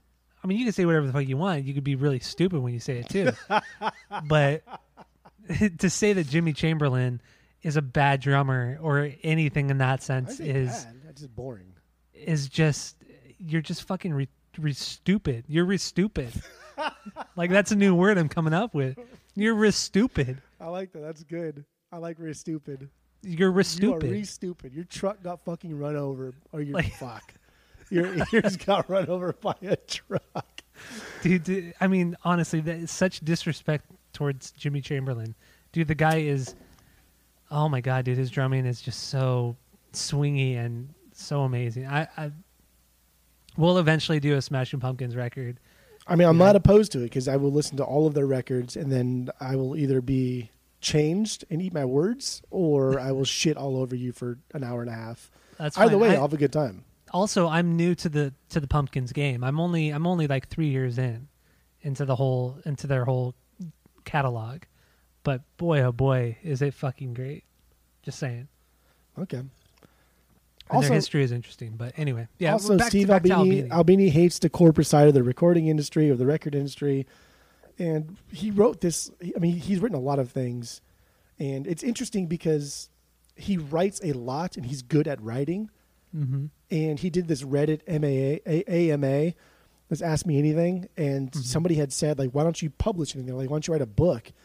And he says that he hates when when artists of any capacity think that just because they are good at one thing, they can be good at other artistic things. And then the person that he quoted, the person that he named specifically was David Bowie. He says, David Bowie comes to mind because of the fact that David Bowie thinks that he can write music, so now he can do other things. And it was also interesting because Nirvana then went on to record a David Bowie cover. Mm-hmm. I thought that was fun. But um, but yeah, he's a fantastic writer. But in something that he had written or something that he had published that people read and, and liked, he says that a group whose album, like a like a like a, a musical group whose album sells two hundred fifty thousand copies, could end up making the same wage as they would be working at 7-Eleven after the Mhm. labels and all the corporate bigwigs take all of their fees. I read that too, and I thought that was insane. I mean, it, we've always known that the music industry is wildly corrupt, and the artists make no money from album sales. But, but that was a very interesting, uh, I guess, analogy But then, by like, Albini. So what do you do? What do you do, Albina? How are you going to fix it? You sit there writing little fucking clips and snippets. Like, how are you going to fix it? So what does he do? He takes a flat fee. He takes a flat fee from any artist that he works with because that's what a producer should do. A producer is there to help the artist, not be the artist. Yeah. And he feels that a producer who takes royalties is now inserting themselves into the band as if they have any kind of artistic credibility. And after he's like said all the all these things, after I've read so much about him, it's hard for me to like get behind big producers that we've talked about on this podcast. I just like Rick Rubin and yes, like like, he was the first person that came to mind because he's so great, he's so fantastic, but he didn't he he didn't do what that was. He he didn't take a flat fee for his services. He inserted himself into the band and now he's become part of the band. Yeah. And he doesn't fuck with the songwriting. That was like his biggest thing. He said, I'm not here to be a songwriter. I'm here to get the best out of this band, the best tones out of this band. I'm here to record the band. I'm not here to to do any sort of songwriting, which is the Steve Albini is the antithesis to John Feldmann. Yes. That's what Oh, he yes. is. Like like 100%. Like you cannot like it's just they're polar opposites. And uh, when you think okay, so I don't remember the exact amount that it cost to record this album in utero, but I know he he did take the $100,000 flat fee and they said, "Well, you could be making $500,000 if you if you signed on if you signed differently and you could have gotten royalties and everything." So I I think that might have been yearly he would have get he would get $500,000 roughly. Um or out of that first year at least. Uh, but he took that hundred thousand dollar flat fee. I think the studio time for the two weeks that it took to record the, or to do this entire album, it cost like thirty grand or maybe twenty five thousand dollars. it was super low and the band It was paid super. for it. The band paid for it. Not only that, but I think it said the cost to make the record overall was like one point. It was like over a million dollars. No, it wasn't a million dollars. It was it was significantly higher than what those two figures showed, and it made me think like, dude, how much money just up front did they make before the album was even released? I don't know. It just well maybe not released, but it, like shortly after it was released, released like how much did Geffen make, and all the people that were behind the scenes, but not really behind the scenes. How much did they fucking make? I mean, the it's A and like, R guys and all that shit. it's understandable because i mean as an artist if your your number one goal is for people to listen to your music right? Yeah. before i mean as like a i guess like a real artist that's your number one goal. Not to make money not to sell merch not to go on tour but you you- like your number one goal is for people just to hear your fucking music. That's why anybody starts playing any instrument so somebody can hear them. So somebody Yeah. can just say like hey that was that was really good. Like you did a good job. And so in order to do that, you you need money. That's just the way the world works. You need money. Geffen has money. Without Geffen, without DGC, without Sub Pop, without any of these other labels, Nirvana would have never been able to bring their music to the masses as you can today. And so I, I understand like the need for big labels like that, Yeah. but like to clearly exploit the artist because they need you more than you need them. is is is, is kind of like a testament to mankind. Is just how shitty we are as as humans in general. And and Steve Albini repeatedly re, like referred to like these as as like slave labor. And Yeah. Nirvana is at the is at the the mercy of the big label. And that's why he worked with them because he felt bad for them because he heard Nevermind and thought it was good, but it was too much. It was too compressed. It was too overproduced. Yeah. And, and and but like he he still liked the band. Like he liked all three of the guys. And Kurt Cobain said that he was one of the coolest persons he's ever worked with. And I think that's also stems from the fact that Albini just doesn't fuck around. hmm There's no doesn't waste bullshit. time. Doesn't Yeah. waste time. There's no fucking bullshit. They they go up into Minnesota in the woods for two weeks to record an album. They set a deadline. They make that deadline, and there's no other distractions. There's no Not phone only- calls. There's nothing. Not only did they make the deadline, the the band had a self-imposed two-week deadline. They finished recording everything within six days. Everything was done within six days. Not only that, they had to wait for their equipment to be shipped there. So they were there for a couple days before their equipment was even there. Yeah, just doing nothing. doing nothing. And then they recorded everything within six days. Everything was mixed. Everything was put together within two weeks. That's remarkable. And Albini had a had a strict rule to where nobody was allowed there. Nobody outside of the band was there was allowed there. So it was the band, the three guys. It was Albini and then Bob Weston. I forgot the guy. The other audio engineer was there. That was it. Apparently, uh, oh, and also Albini's wife because she was cooking. She did all the cooking for the the two weeks that they were there. And the only person that that came by of course, was Courtney Love. of course. Courtney Love showed up, and apparently it was a giant shit show. She didn't like what she heard in the music. She complained about everything. She was a huge, huge issue on everything that was happening up there. Ah, dude, I fucking Man, is, is she is she not like the Yoko Ono of, of like the '90s? She's like beyond the it's- Yoko Ono. She's like just unbelievable. she's like despicable in so many ways. Oh god, I don't honestly I don't even want to get into Courtney Courtney Love on this. I Like, will think say, I, I will say she's that I so awful. I think Courtney Love hides her ugliness, not like physical appearance, but actually who she is. I think she's an ugly person. I think she hides it by being overly active in societal issues that are important to to the masses.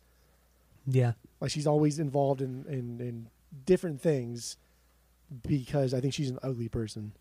yeah. I I know, man. I I think I agree with you on that, and I feel like she's she's. Uh, one thing that that really bothered me. This is like way after Kurt had died. This is like maybe in 2005 or 2006. Or no, no, it was earlier. That was a couple years, maybe 2002 or three. She um she thought she decided that she wanted to make more money off of Kurt's you know estate, and um, she released a shit ton of his private journals and sold them all and made millions and millions of dollars off of his private journals that clearly he would not have wanted released. I mean, I have I bought them because I was a sucker. Um, but but you know, it's just like it's shit like that. She would do shit like that, and she's always done it. And the suicide note debacle. Oh god, dude, I can go on for days about Courtney Love and how much how shitty she is, but that's not. I don't want to talk about her anymore. She's awful in so many ways. I mean that's like a whole other podcast of the suicide, just like just a suicide note in general. I, I mean oh, I know. I, I I didn't do too much research on it because there was too much to do. There's so much. and I don't want to take away from the music, but there is a lot of research to be done on whether or not the the debate of whether or not Kurt Cobain actually committed suicide or if he was murdered. Yeah. Not specifically by Courtney Love, but if she had a hand in the murder. And I mean, there's there's debates that, that still go on. I mean, they they still Oh, yeah, get they still like the police department still gets phone calls weekly for people trying to reopen the case because of new evidence because of whatever's going on. Yep. So you know that it it is what it is. anyway, let's get back to Albini. Yeah. Um, but no, his, his also his recording style too. He uh, he for the most part he required the band to to record live, so with one another. He was very much about the mic placements, and I guess at some points he had roughly thirty mics surrounding Dave Grohl when he recorded drums on certain songs, just to get the right tone. And he recorded everything to tape, never recorded anything analog, or never recorded anything digitally he mixed everything analog so everything is just very basic and um, not a lot of not a lot of overdubs, not a lot of multi-tracking, which is uh, pretty remarkable even for this time. That was pretty remarkable. Um, but yeah, it's just his his recording technique, his viewpoints on things. But I did have something that I didn't like about him. Oh yeah, one thing I didn't like about him, which is speculative, speculative, but is that he he decided to work with Nirvana post Nevermind, and I think there were some like ulterior motives to that, knowing that he would make money off of it, and he would uh, not only that he would make money off of it, but he also he would also get the clout with working with Nirvana post Nevermind. Like I think that was a calculated move on his part, and business wise, it was it was a calculated move. But he but the way he he set it up made it seem like he was still punk and still underground and all that stuff. But he knew what he was doing, knowing that this would put his name essentially in the mainstream music industry. Was to work with Nirvana, even if he didn't want to. I don't. But he still prefaced it in a way to make him seem more authentic. Yes, he clearly knew what would happen if he worked with Nevermind. It would it would be he's going or not Nevermind Nirvana. He would be going down in history as possibly making the greatest Nirvana album ever, or it would be like the destruction of Nirvana and it would come out shitty. Like he like he knew the highs and the lows of what was going on, but I don't think the fact that he took hundred thousand dollars. I mean, the clout alone. Since he's since he worked on in, in utero, it's not like he's gone on to to record like I don't know iconic albums. It's they're they're mostly like like no name bands or very localized bands or very smaller bands that he's worked with, and then he still owns a recording studio where he just charges by his like his time. He he still doesn't take royalties, doesn't do anything like that. He still kept that same mantra since the beginning. He's but he's been doing the same thing for 30 plus years. And the fact that if a band really really wants to record with him but they just don't have the money, as long as they can do it themselves, he allows them to use his recording studio and record their own shit. But if he Mhm. has to work with them, then he's going to charge him for his time. But even his time, he I mean he gets paid by like the hour. Yeah, but I think I see what you're saying there, but I think in the end it's a long game. He knew the long game. He knew that if he put his name out there into the music world, into the music industry in this sense, he would always have work f- for essentially the rest of his life.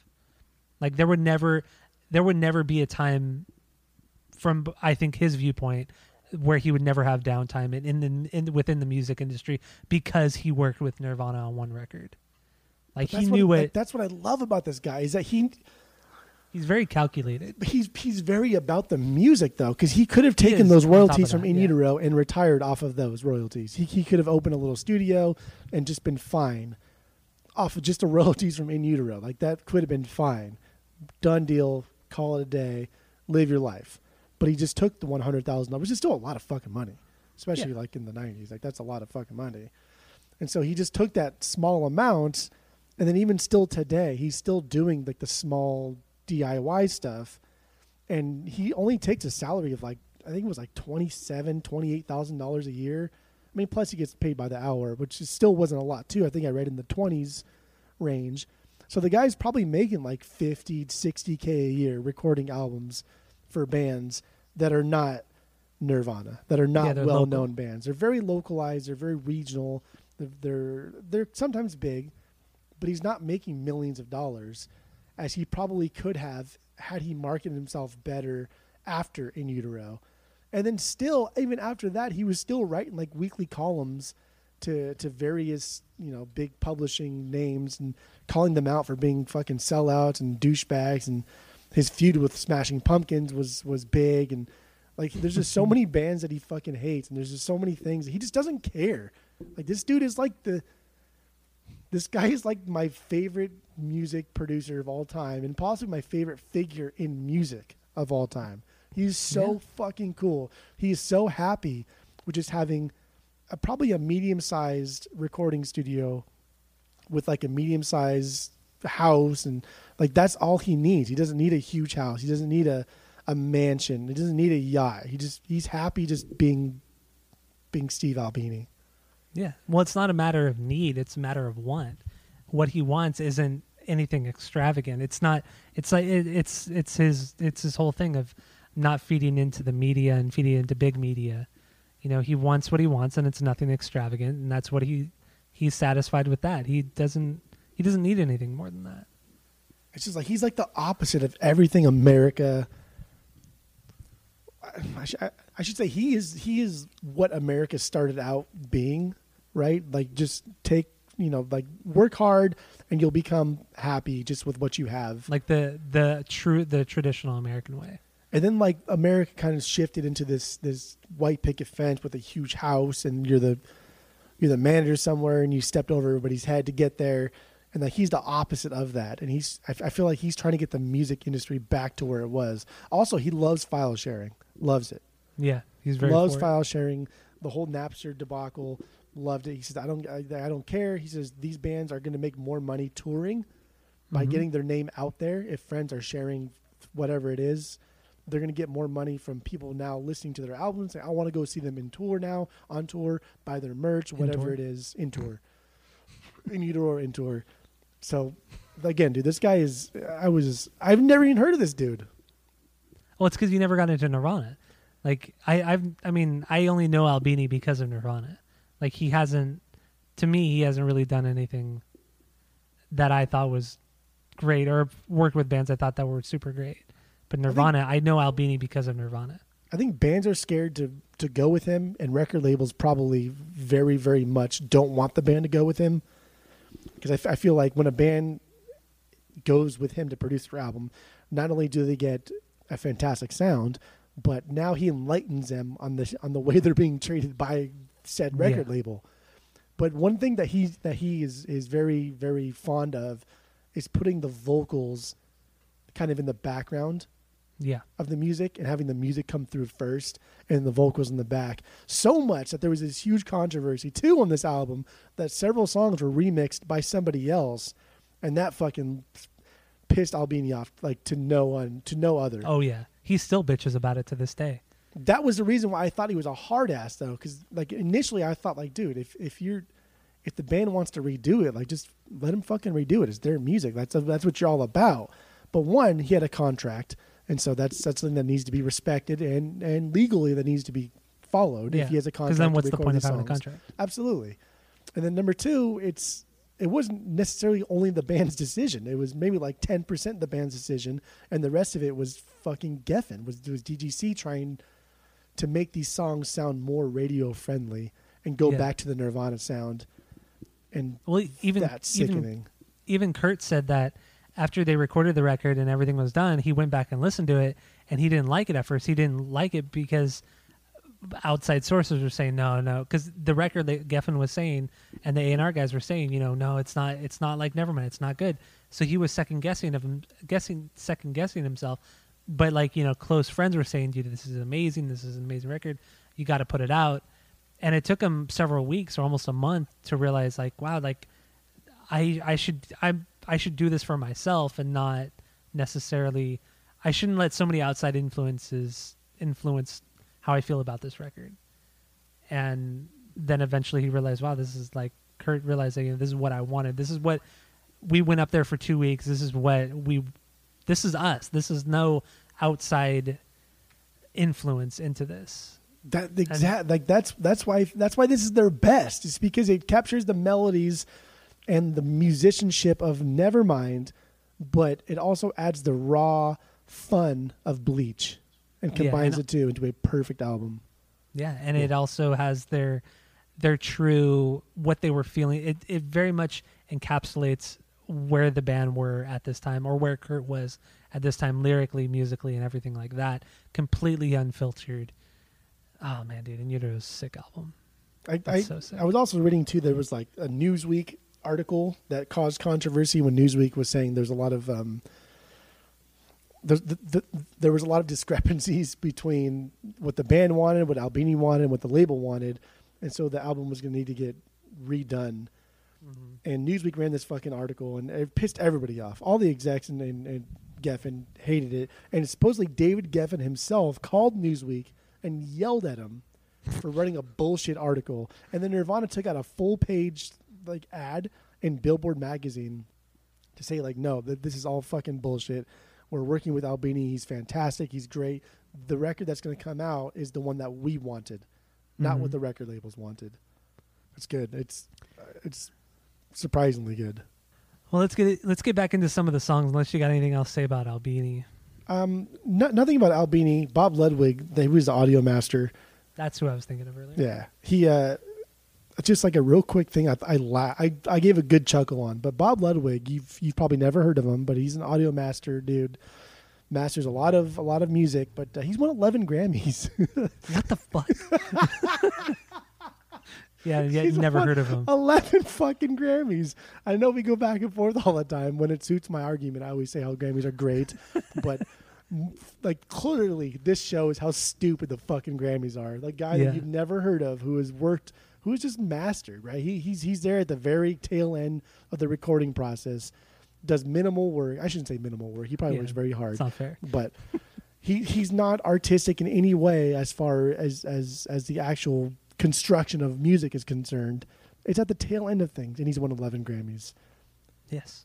But the Grammys are, are very important, to mean a lot. So take take that for what you will. Fucking eleven fucking Grammys. This That's guy's insane. I didn't even know that. That's nuts. Oi, yeah.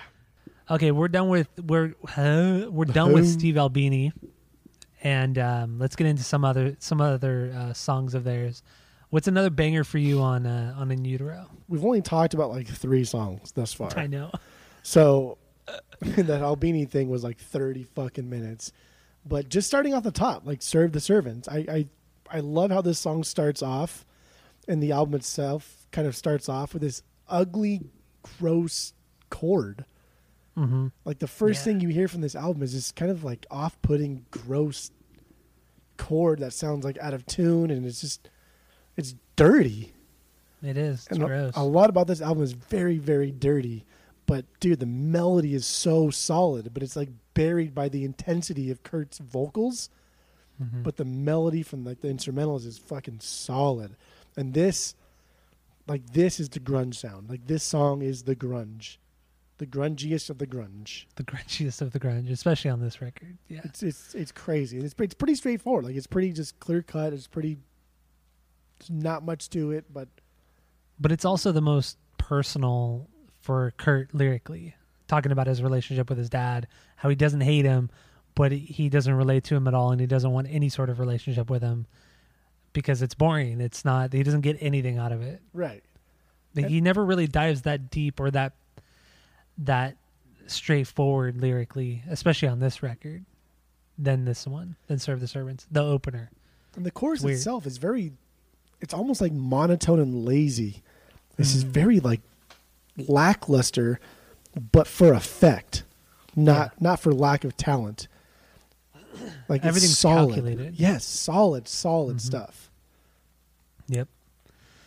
Oh man, that's a solid one. That's a good one. The soul is also very good. It's noisy. It's reckless. It's, but like the band holds it down, and there's a poppy melody there.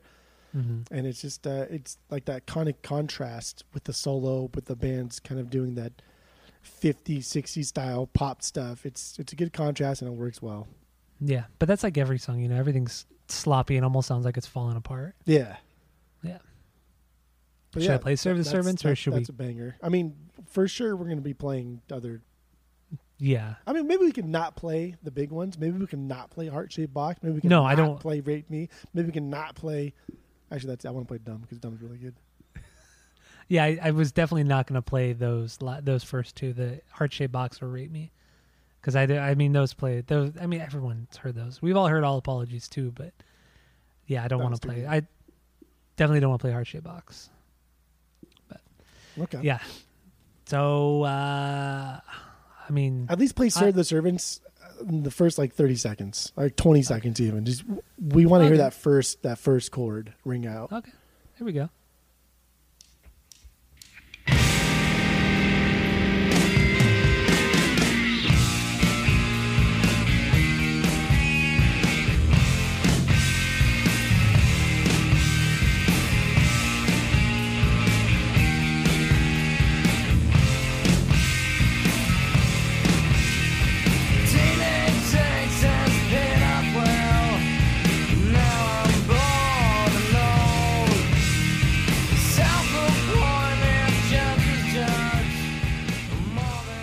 That good enough for you? Yeah, solid. Yeah, it is. It's such an interesting opener, opener, such a downer of an opener. Yeah, But man, dude, it's still a solid song. but again, So it's, it's masked by such a like an uplifting poppy melody. Mm-hmm. But Yeah. that first chord, dude, that first chord is just I don't know, man. The first that fir- the first thing you hear on this album. I mean, technically it's, it's Dave Grohl, but like the first thing you focus on in this album was a disgusting, dirty chord that sounds like it's shit. gross. Yeah, it sounds gross. sounds dirty. That that's how this entire record sounds, though. It just sounds like a dirty fucking record. Ah, all right. Um, I do want to talk about because we might. Which I okay. So this song, Frances Farmer will have a revenge on Seattle. I never, I've never looked into Frances Farmer. I always thought it was just a name. You know, I, I didn't know that she was an actress and all this stuff. And reading into the lyrics and his fascination with this Frances Farmer and her, her career, not just her career, but her downfall and her being admitted into psychiatric facilities and the rape and it's just truly truly tragic and how they're they're both of their timeline not timelines but they're how they're how they were treated in the media were very similar the parallels between the two were just uh, shocking. I i never i never made the connection both in hindsight and his his fascination with her was truly truly eye-opening. I thought it was great and not only that but the song itself is really really good. It's a great song. Yeah, I mean, I, I agree. I never heard of this song, and never heard of Frances Elena Farmer mm-hmm. besides this week. And um, I, I read a little bit about her too, and it's very, very sad, very tragic. Just Mm-hmm. how she's kind of thrown around everywhere. Nobody really. Like she had a bunch of husbands because nobody really knew how to how to kind of like deal with what's going on with her, and this was at a time when like mental health wasn't a thing. And if it was dealt with much differently if you were if you were weird, if you were different, then you were just institutionalized. And there was even like a thing where it, I read somewhere that she was possibly like lobotomized.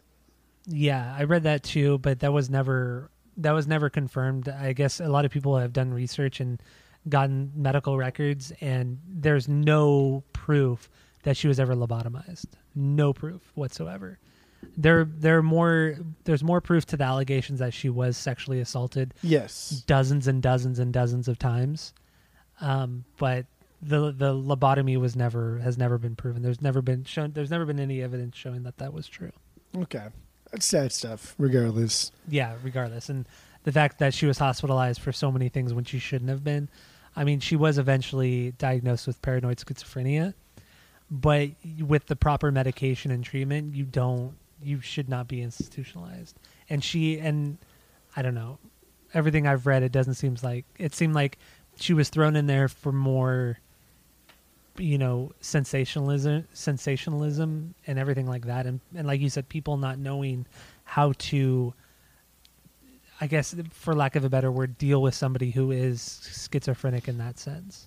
Yeah, I mean, dude, she grew up. I mean, she was born in like the 1910s and then died in Yeah. the 70s. So Yeah. throughout her life, like that's what she had to deal with, and it's just it's it's sad that if this happened to somebody who was well known like her, like just imagine what happened to people that had no money, that had no friends, that had nobody to speak up for them. It's it's hmm it's gross, Despicable, absolutely despicable. scary. Even seeing what I've, even in modern day, what I've seen in in in certain because they're not, we don't call them asylums anymore, and the way we we we treat mental health patients like with this severity in this severity, it's it's much different than what it was 40, 50 years ago. But even seeing what I've seen now, it's gross, and I can't imagine, like, I can't imagine what it was like decades ago. It's Mm. heartbreaking. It's heartbreaking.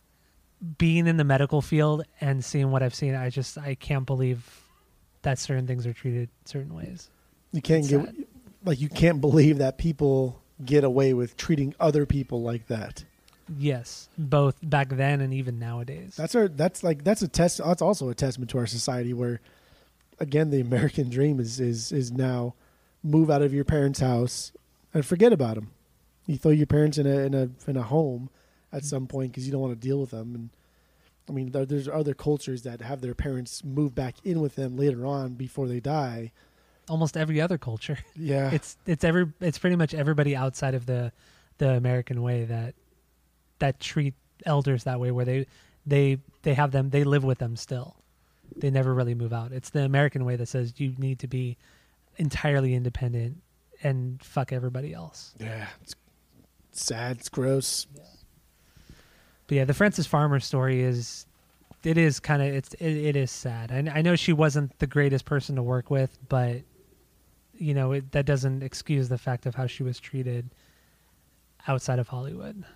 That's fucked. Absolutely fucked. Yep. And the song, But, the, uh, the song, like the song, does a good job at kind of presenting that that grittiness of of her life, of what he's trying to tell, the story, and the music. Mhm. Um, there's little like nuances in his voice and Kurt's voice that kind of make this. This is my second favorite song of the album, yeah, it's a good one. and so like the guitar feedbacks, like in like during his vocals, sometimes it kind of like drones on Mhm. like a little too long, and again it makes it uncomfortable, makes it awkward, and then his voice during the chorus is strained for too long. but- Mhm. Like that's what makes it so good. Like that's what makes, like that's what makes his song make me feel like he's singing it to me is because he knows that I like to feel uncomfortable. I like that weird uncomfortableness. I like to, I like to get out of myself and and feel awkward because again i feel like when you're when you're in your most vulnerable positions is when you're feeling awkward when you're feeling uncomfortable that's kind of like who you truly are. That's when you're thinking under pressure. That's when a lot of thoughts are going through your mind. That's when a lot of things are happening in your body. And so for him to kind of evoke that emotion out of me is why i feel like when i said earlier kurt's kurt's singing to me. This, this album was made for me. Decades ago. Decades ago. and you're Decades just now ago. feeling it. It's crazy that you're finally you're finally getting on board.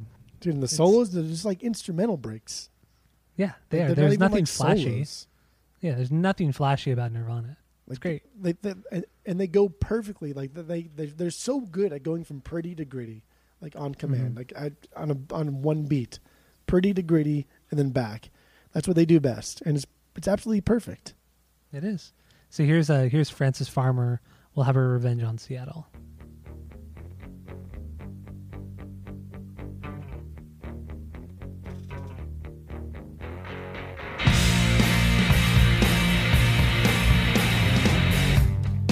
Yes, I'm relieving. Know that you're leaving. Soon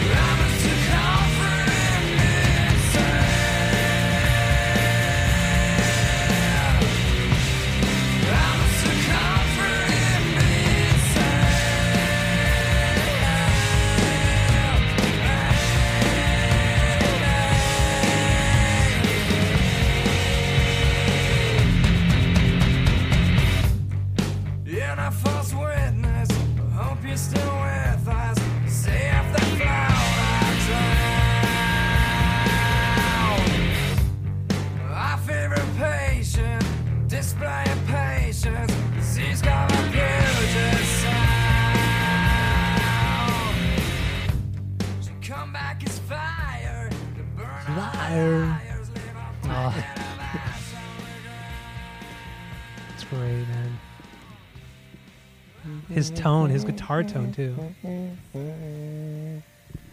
The way he switches between the the the clean and the the he- the super distorted to the fuzzy, it's dude, his tone's great on that record on This- this song. This sounds like when we do like the Rat Pod, and we take a like a metal Rage Against the Machine song, and somebody does like an acoustic cover. Mm-hmm. Like this is like the opposite. Almost like somebody wrote a good pop song and they did a grunge cover of it. Like it's but it still works so well. like why is it so? How can this? so- How can something sound so gross but be so melodic and so catchy? And then- That's Nirvana's charm or oh, Kurt's charm, So irritating. but it's fantastic. At the same time. it's it's perfect. It's unmatched. mm-hmm. I It's know. It's like not even fair. You see where I've been the last twenty years, Jeff, It's gross. with Nirvana. You see where I've been. I've I've I have achieved Nirvana You have. while listening to Nirvana. It's crazy. Yeah. Ah. All right, let's get into another one. Let's get into another one. All right, so that was my second favorite song. My third favorite song is "Dumb" on this album. That's your favorite one? That's my third favorite. My, Oh, my third favorite, is- favorite. Is, "All Apologies." Oh, all apologies. That's right. That's right. All right, let's get into dumb. Dumb, That's- "Dumb's" a banger. Um, like lyrically, just about being dumb and being happy, and then he's kind of questioning it. It's the song is very basic. It doesn't go anywhere. Mhm. Doesn't do anything. It just doesn't need to. It's almost like uh, lyrically, I think he's envious of the people who can just be blindly ignorant and just just watch TV just for the sake of watching TV and not getting anything from it. Like he, he he's truly truly envious of that of those people. But those are the same people that love Nirvana, or some of those people are the same people that love Nirvana so much. So he's conflicted. Like he doesn't want those kind of people to love him because then that that diminishes his message or what he how he feels. Like he's in this entire album is him being at conflict with his own self.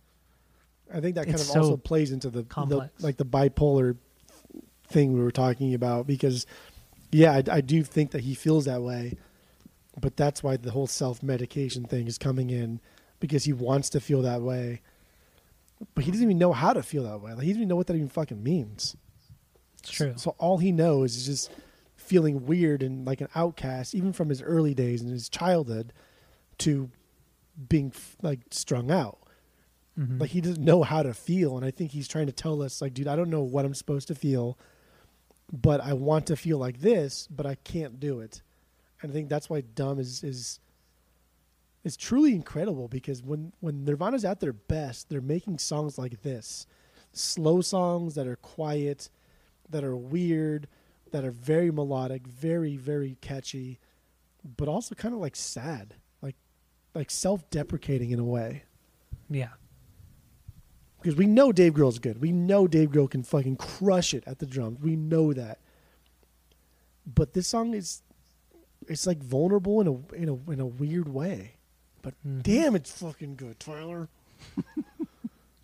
Like the whole like repetition of I think I'm dumb at the end of it is like that's so self-deprecating. That's so It is. yeah. He's he has so many so many facets to his songwriting and to his lyrics lyrics.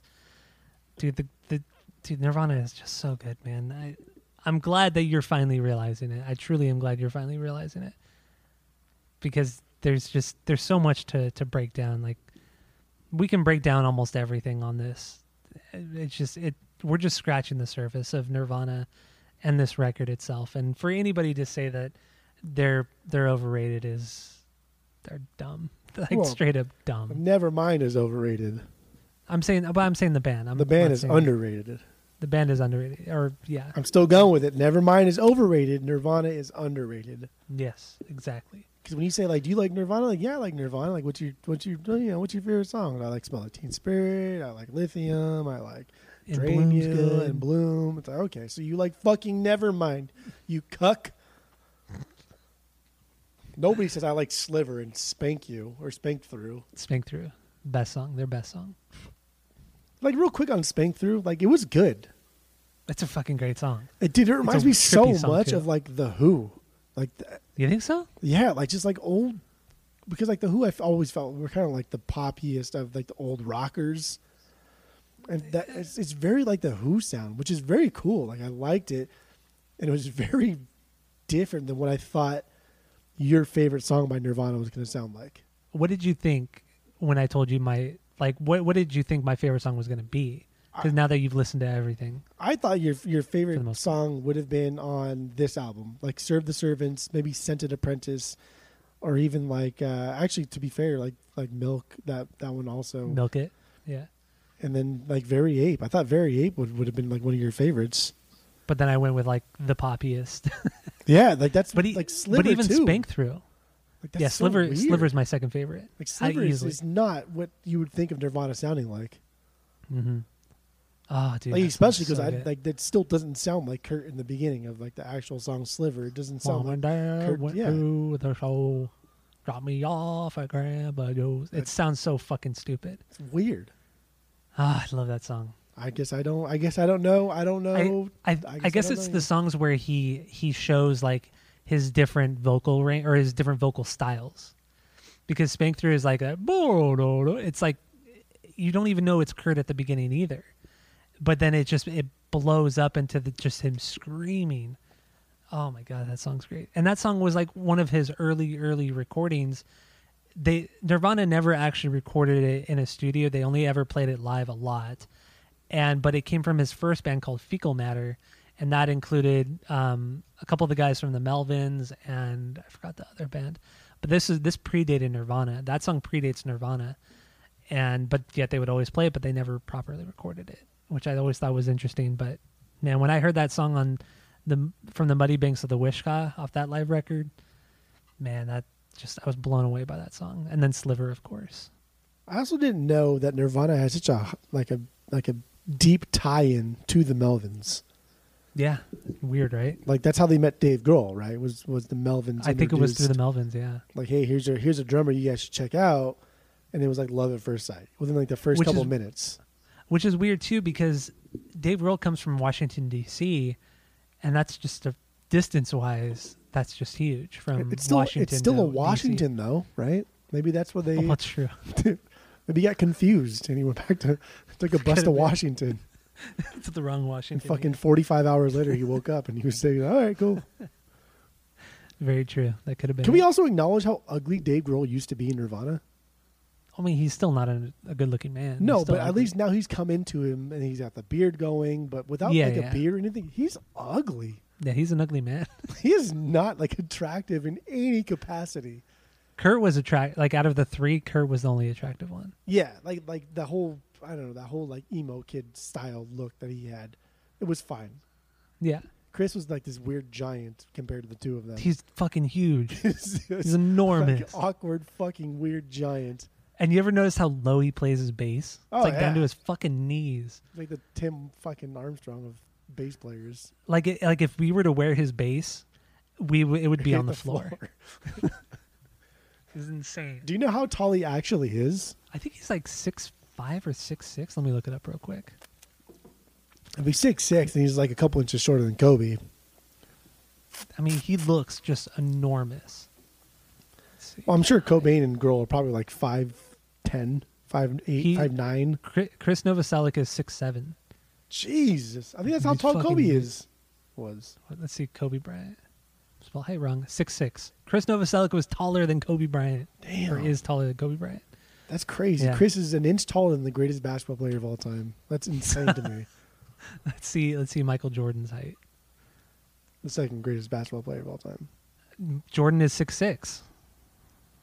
LeBron James height six. LeBron James is six six. Oh, okay. I was gonna say. He's six nine, but LeBron James is also a forward, so he's meant to be taller than Kobe and True. Jordan. So it's hard to compare those different positions. I mean, fucking basketball. All right. Anyway, back to dude. I miss I miss sports. I miss basketball. I miss soccer so much. Dude, watch the golf tournament tomorrow. Ah, Just watch it. Just fucking watch it. Who cares? It'll just make me mad because I'll see people wearing face masks and I'll be mad. There's, I'll just be more upset with anything. dude, there's so many different bets that are going on with like FanDuel and Vegas. Like, there's so many stupid bets. Oh, also, if anybody hits a hole in one uh, Mhm. tomorrow in the golf tournament, Michelob Ultra is going to buy a six pack for everybody in America. Oh, I hope there's a hole in one. I really hope there's a hole in one. Over 21, of course. But yeah, they're going to Oh, buy a yeah. six pack for everybody in America. Wow. Crazy. Oh, how stupid this world is. It's so stupid. All right, it's dumb. Let's get back into this. Are, are we good with dumb, or are we gonna, you want to get into something else, or do you want to stay on that? What do you No, want? I'm, I'm, I'm good with dumb. I don't want to play good with dumb? Everybody knows dumb. do we, wait, you want me to play, or you don't I, want me to I play? don't want to play it. Okay, okay, that's fine. Um, So, what else do you want to get into? I also like Scented Apprentice a lot, and I Scentless al- like, Apprentice. Scentless. I know. I, Scentless Apprentice. Scented Scent, scentless, dude. Why You're is it so hard time. fucking hard? You had a hard time with incesticide as well. I still can't say insecticide. Oh my god. this is so irritating. oh, that's that's great. I guess that's that's also kind of fun that Nirvana likes to use long phrases sometimes in their in their in their song titles. hmm Something that Fall Out Boy clearly took from and Oh, ran with it. But that's kind of cool though, annoying. right? Like if Follow I don't know too much about Fall Out Boy, but if Fall Out Boy took that from Nirvana, would you like them a little bit more? No, because the songs don't aren't aren't that great. But the fact that they love Nirvana that much to name all of their so come on, Tyler. I don't care. Not even a little bit. No, I like Dance Dance. That's a great song, but outside of that, it's you know there's not a lot there. But like but like But like, if you saw Pete Wentz at a bar right now, you have nothing to say to him. Like you wouldn't even, I wouldn't even introduce myself. I wouldn't take a picture. I wouldn't say hi because I have no fucking, I don't care. I'd say, oh hey, I like your but- bass line in Dance Dance. You would never That's say part of the that. song. I know for a fact you would never say that. Why? Be- There's no. Are you kidding me? First of all, there's no way you would ever walk up to somebody that you don't respect as a musician and say, "I like this one thing you did in one song." You're just you're, you're not a dick like that. There's, you know, you wouldn't do that. That's true. I'm not I, that big. Of I know dick. you wouldn't do that. But I'm not you. But if you knew that Pete Wentz had this this this obsession with Nirvana, you would be more likely to approach him and talk about that. yeah, maybe, Thus, but I think you respect Fall Out Boy a little bit more. Now I'm just speculating, but this I, is so. I feel like you would respect Fall Out Boy a little bit more if you knew that they respected Nirvana and they love Nirvana. No, because their music doesn't. To me, it doesn't. It doesn't factor into their actual songwriting. So no, I think you're lying. Uh, I'm not. But okay, I'm like You can- I'm like you can- Robert De Niro. you can and- speculate more. I'm like Robert You- De Niro and Meet the Parents. I'm a human lie detector. You're just you're just full of speculations. The, the last three minute conversation has been full of speculations. I miss sports. What what can I say? I, I I love speculating. I love I love odds. That's what we're doing here. Oh, this is so dumb. Yeah. Um, let's let's do let's do Scentless very. Apprentice. Let's do What? okay. Yeah, scentless. No, no, no. What were you gonna say? What were you gonna say, I wasn't say very eight, but we can do scentless scented.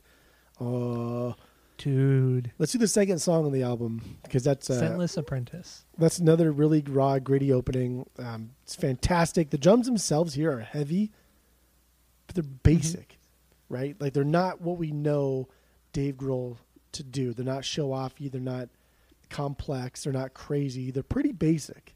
But then I want you to go get on your drum set and play it. True, true, true. but I'm more likely to be able to play this than I would just like the even the intro just smells like Teen Spirit. No, it smells like Teen Spirit's way easier than this. That intro though, Yeah. no, Yeah. there's no way. Got him. Got him. Got him. Da, da, da. Three, it's a three part. It's a three part.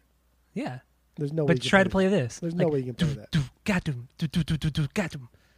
Yeah, try to play that with your foot, with your right foot. This, this scent, scentless apprentice is more. No. it was, I guarantee you you'd to- have more time with this. I'll, I'll bet. I'll fucking bet you. We're not even the same. I, so you, like clearly you're just gonna practice it, but yeah. I guarantee you'd have more problem playing the intro to this than the intro to Teen Spirit. no, Yeah, you would. I disagree. No, You're crazy. Get the fuck out of here. I Get the fuck out of disagree. here. I, I No, l- let's play the beginning because everybody's heard the, the beginning to Teen Spirit. Let, let's play the beginning of uh, Scentless Apprentice because you're you're nuts.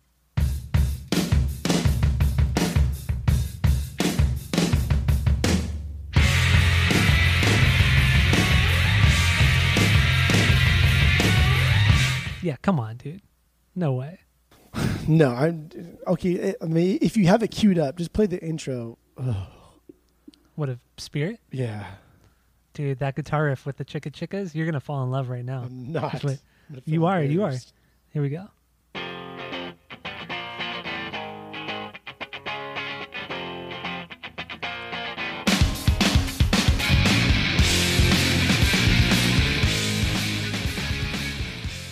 Come on, Scentless Apprentice is way more. Man, I, I wish that guitar intro just wasn't there. I would listen to that song more if it wasn't there. I just feel so embarrassed. I feel so Why? It's such a good riff. It's such a good riff. Uh, no, but okay. So he's got the bass, the the the snare, and then the hi hat, and the, in in on that. And it's there's a Yeah. specific name for what he does there. Like there's a there's a drum term for what he's doing there, but in Scentless Okay. Apprentice, that's easier. Nah, Not to dude, say I'm- that it's easy. I disagree with you. They're they're both very difficult and they're both very nuanced and they're both very technically advanced. they're not even technically easy. advanced. It is, dude. The one, the intro to the to Smell Like Teen Spirit. That there's no way you can play that. I fucking there's no way. Come on, dude. I'm gonna learn that song on the guitar in five seconds, and then when next time you come over, I'm gonna make you play it. It Okay, I'll play like- it. If it doesn't sound like Dave Grohl, then I'll, I'll play all the. I'll play all. I could probably get by playing most of Nevermind. The On way drums. Grohl plays it, or just you, Yeah. you're just No, you're on just drums. farting around. I in bloom. In bloom is one of my favorite songs to play on the drums. I love in bloom. Either you're much better than I think you are at playing the drums, or you think you're much better than you are at playing the drums. Mhm. No, I'm. I can definitely play it. I could play in bloom. Yeah. You're, oh God, I hate you so much. I can play in bloom. You should get run over by a fucking train again. I've I've, I've been like three times already. That's fine. Just check my text as I talk right now. I did. I saw that. That's, gross, disgusting. huh? Yeah, that's gross. That's so nasty. Oh, that's really gross. Um, Scentless Apprentice, Scented Apprentice. Um, Kurt's Kurt's chorus in this one, it's uh, it's very, it's very unapproachable. It's very irritating. It's it's off putting, but it's a very cool like fuck you to everyone that liked Nevermind. hmm Yeah, and, and I, I, f- agree. I feel like had I picked up In Utero after listening to Nevermind, I would have been upset like as a child. I'd be like, "What the fuck is this?"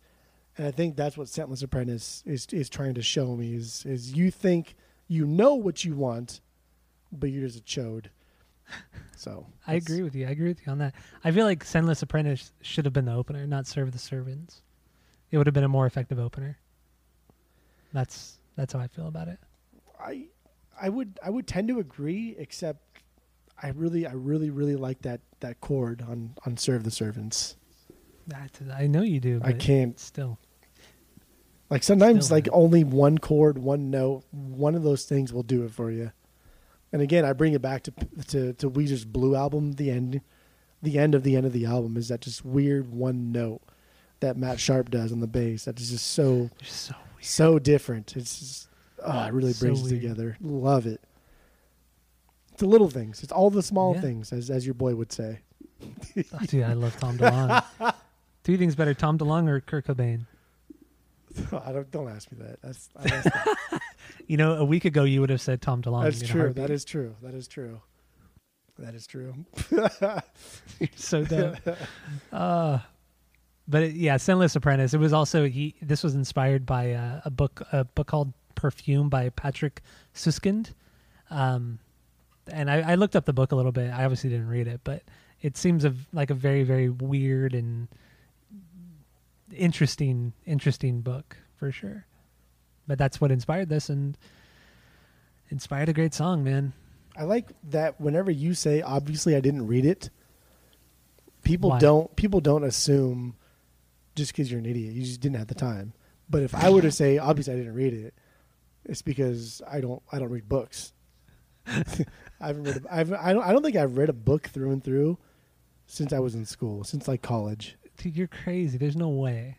I honestly I don't. I, I I read the paper three times a week, but I don't. I just, I just don't read books. I never read a book. That's crazy to me. It's so crazy. Yeah. So I, I I think it's funny that the same phrase you say to I say means so many different things to It so many does. people. Much like when Kurt sings something, it means so many different things to different people. Much like when Alice says words are like bullets. she like the Alice in Wonderland actually said something else, but as I was saying, I couldn't remember what it was, so I just said words like bullets. Oh my God. Should we? Ra- do you want to talk about another song? Do you want to wrap it up? Fuck. What was that? I don't know, door slamming somewhere. What do you What do you want to do? What do you want to talk about? I, dude, We've gotten almost into every song. Actually, now I'm looking through the list. We've gotten into almost everything. Well, I mean, you're looking at the list, but clearly you're you're not looking at the, the master list because we haven't talked about Heart Shaped Box, we haven't talked about rate Me, we haven't talked about Very Ape, we haven't talked about your favorite Pennyroyal Tea or Tourette's. Well, Tourette's we can we can quickly go over because that song is That's a banger. not decipherable. No, it is. I love the song. That's their punk song. And they true they and even on the booklet they purposely omitted the lyrics. They, there are no lyrics to it, but people have tried to have made up their own lyrics, but they Kurt never put anything out properly. I think like that's the point of this song is is is we're focused on the lyrics or the words being being meaningful, whereas his vocals are just an instrument. yeah, And I think I think when you get a good when you get a good songwriter or vocalist, there are two kind of separate things. Like lyrics are one thing, but the way he sings those lyrics or she sings those lyrics, those could also be considered another instrument. yeah. And I think that's that's why this is so inaudible is because this is their punk song. They're going back to Bleach. They're having a good time. They're just having fun. They're just chilling. They don't want you to worry about the lyrics. They want you to just remember that they're a band that can have fun. You're absolutely right. I agree with you 100% on that one with Tourette's. Oh, You heard that one? I did. that was a banger. Um, I guess like just going back up real quick. Rate me. I, I like that they kind of reused the "Smell Like Teen Spirit" riffage. Come on, like that's yeah, it sounds almost identical. Come on. So, but it was almost like Kurt hated what happened with "Smells Like Teen Spirit," but he Mhm. liked the song. Because if you, even though I hate that song, I, it makes me embarrassed to listen to it. It's a good song, It is a good It song. is a good It's song. Fantastic. but I feel like Kurt hated what happened to that song, and even like the story behind the title of "Smells Like Teen Spirit." hmm Like I don't know if, if you read about it, I'm sure you probably know, but at some point in Kurt's early life, he he was infatuated with some uh, feminist person in the, the grunge scene, and he liked her way more than she liked him. Probably with the same thing with Courtney Love, and she used to wear she or he used to wear deodorant that was called Teen Spirit, like that was the name of the brand of deodorant, like Speed Stick. It was Teen Spirit, and somebody had graffitied somewhere or wrote as a joke like Kurt smells like Teen Spirit. But Kurt didn't know that that's what the smell was. It was called Teen Spirit. He, he saw that as this profound thing. And it's just to think that Kurt didn't even know where that came from or why that was just so basic, but took It's it like a throwaway thing. it was it was a throwaway thing, but he he saw something in that to take it and to make it into arguably one of the most well known songs of all fucking time. Yeah. Is Or the riff, at is least. unfair. It is unfair. Truly, it is. But rate me that yeah they they they Kurt realized that the song was still good, but that the riff kind of got thrown away because everybody exploited that song into something that it meant nothing. So rate me like that was just a straight up. I don't want people to look too deep into the lyrics, so I'm going to name the title of the song "Rape Me." And then the but fact, it was also. and then the fact that like Walmart and all these other places changed the title, but they weren't mad about it because Kurt and like Dave Grohl had said when they were kids, the only place to buy a lot of CDs was like through Kmart and all these Mhm. other places. So stores. they weren't mad that they changed the name Rape Me to like Waif Me or the Waif fuck Me, yeah. Waif Me. Is that a word? Waif? Yeah, waif is. I think it's like um like a servant, isn't it? I have no idea waif. I, I think it's a it servant. Didn't. But like they, they weren't even mad at that. As long as the kids could get their music, because the lyrics weren't changed. It wasn't censored. No, they didn't change the words at all. It was just the title of the song on the back of the album, So stupid. and it's very stupid. But that's that's solid. But like when he yells like "rape me," Mhm. like you can really feel that desperation, that like I don't know that that sadness in his voice. It's it's so earnest. Yeah, and it lyrically, I think it, it can be taken both ways. It's him talking about being raped by the music industry, like taking what he, what he, just like exploiting everything he wanted or what he was trying to express, and then also he's talked about whether or not you believe it. It's taken from the perspective of somebody being raped in that moment. And them talking about saying just get it over with because what's going to happen to you in the end is going to be far worse than what you're doing to me. You're going to get what's coming to you. And apparently, a, a lot of people like feminists hated this, and like he got a lot of a lot of hate from the feminist community about this song because of that.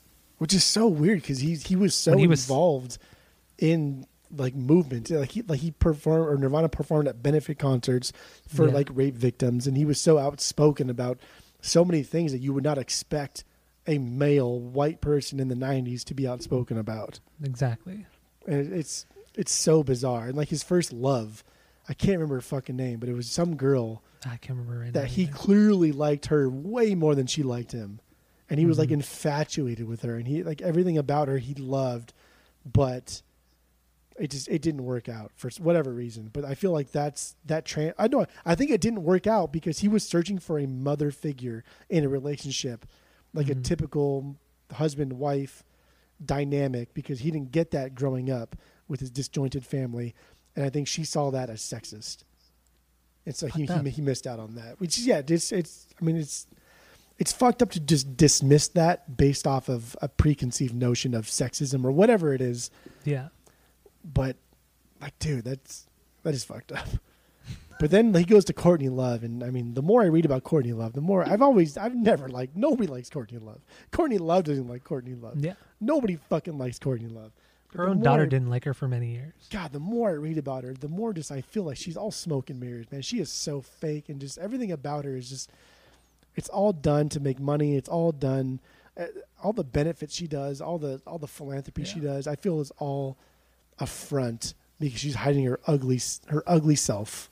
Yeah, even like in later years, you know, thinking like, you know, I've I've given her an unfair an unfair shot and going back and reading more about her and watching interviews and seeing stuff with her and Kurt, I'm just like, dude, she just seems gross. Like she doesn't she doesn't seem authentic whatsoever. She it just I there's nothing about Courtney Love I like. I mean, she was okay in um in Man on the Moon. She's okay in that movie.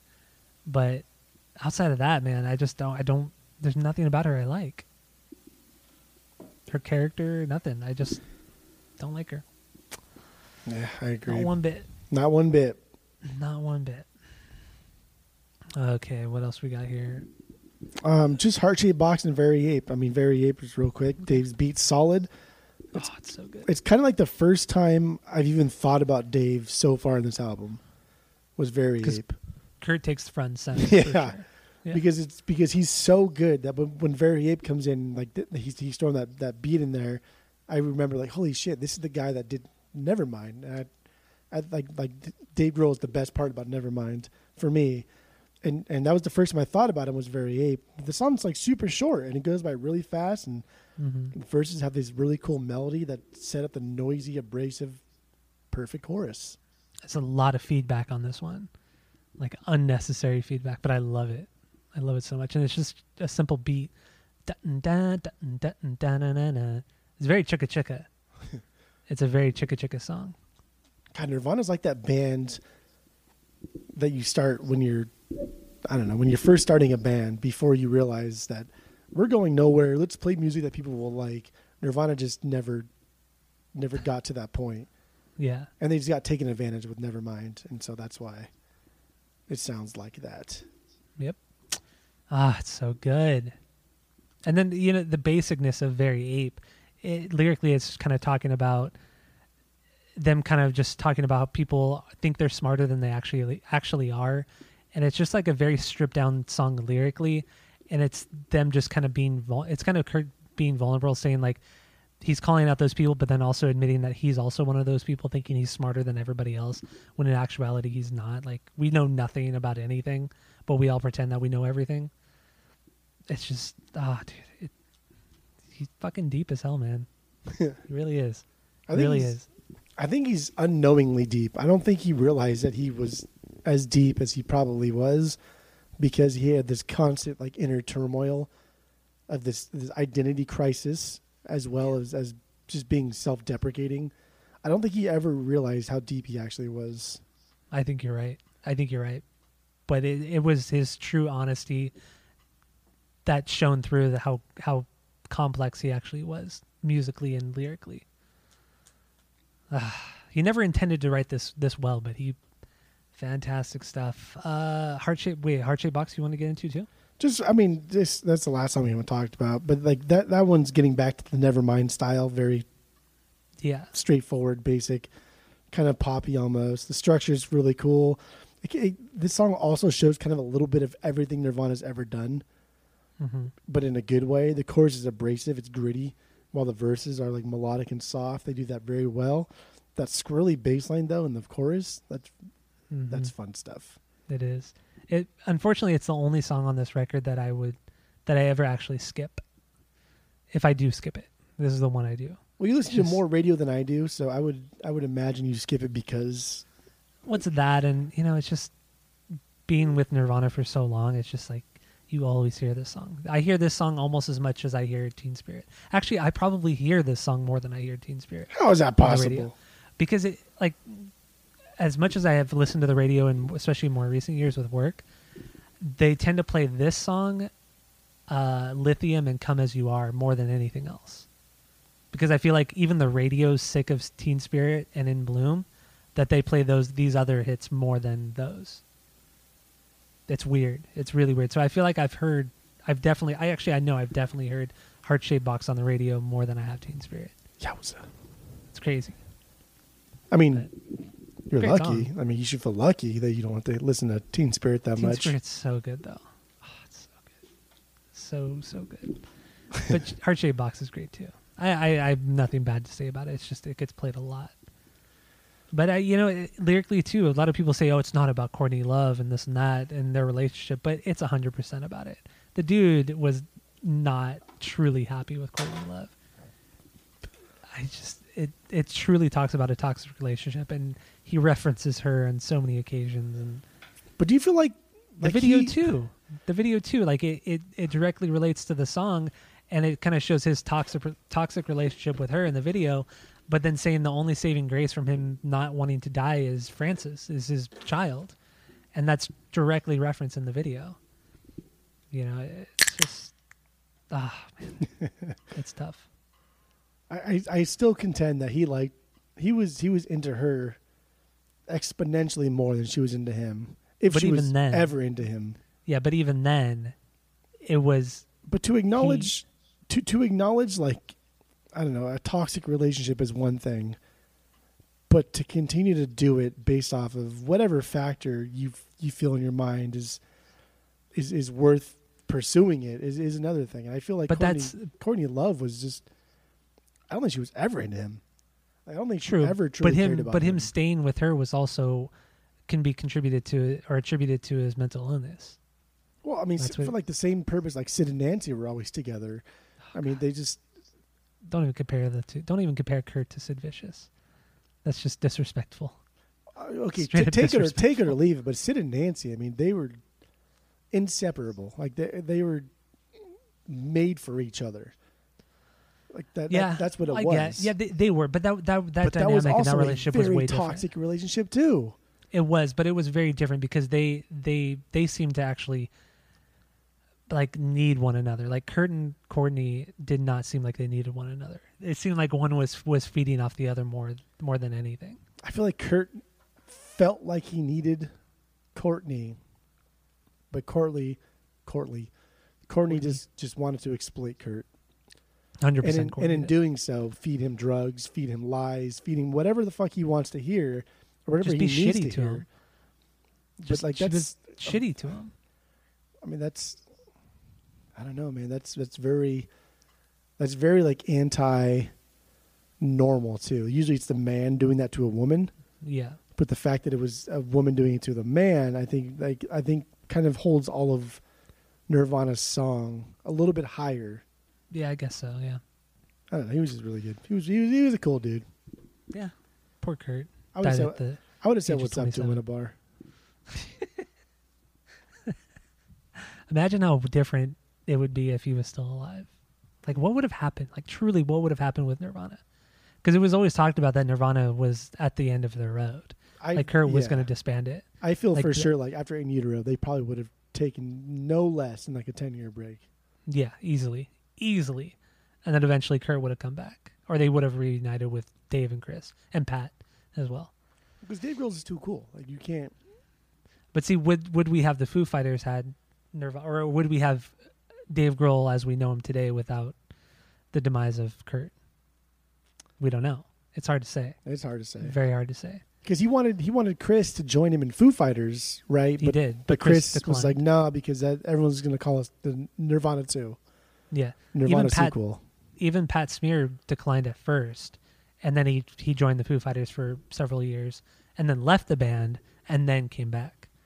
So even Pat Smear had like a weird relationship with Foo Fighters post Nirvana. It's probably super hard too, like for these guys that that I don't know. They were they were so close as friends, and I know Chris and, and Kurt went to high school, and Dave Grohl was way later. But I don't know that three or four or five years that they were together. That'll fuck But you even up. but even way later, when you say way later, he joined three years later. so That's like true. in in the end, like if you But look they had at the, already had the like a, like a of the They already had Bleach. They already had a, like a decent following of people. They were already signed to a record label. yeah. But mind you, think about the longevity of the band. They they were only together for seven years. Yeah, Seven. That's so Yeah, short. from they came like- out with three records in seven years, on top of everything else that they put out, like on the side, like But demo and B side. but, like, but even saying a band was together for seven years, so we're talking a couple years at least, is getting their shit together in Yeah. their first album, right? And then the really the band that we know of Nirvana was only what three or four years. hmm Like that's it. That's yeah, that's, that's, it. not a lot. 91, 91 to ninety four, from Nevermind until like truly their their their true success was between ninety one and ninety four. It's also sad to think that Kurt sat in his in that room for three days before somebody found him. Yeah. supposedly. Oh God, That's all I got. many things I don't know. so many things can be said about Yeah, without getting into the conspiracy of of Kurt's Kurt. Cobain's death. Yeah. All right. So, what are your final thoughts on this? Uh, and we'll we'll give our rating. my my final thoughts are uh, all the bonus songs too. I they were they were they were fine.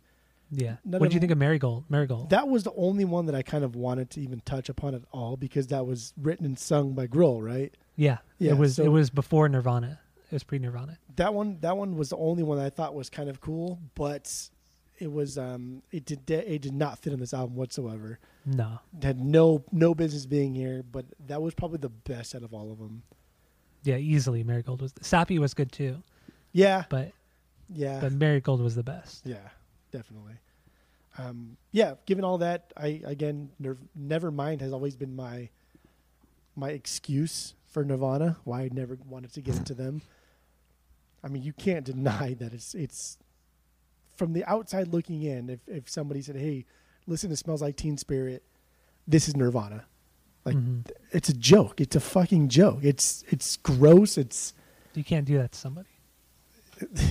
but that's what that that's what media did to me for the past 15 years. I, I, I that's what they did to me. And so that's that's why i never got into nirvana that much was because of nevermind was because it smells like teen spirit. Um, in later years i've appreciated teen spirit more for a- for a pretty fantastic fucking pop album.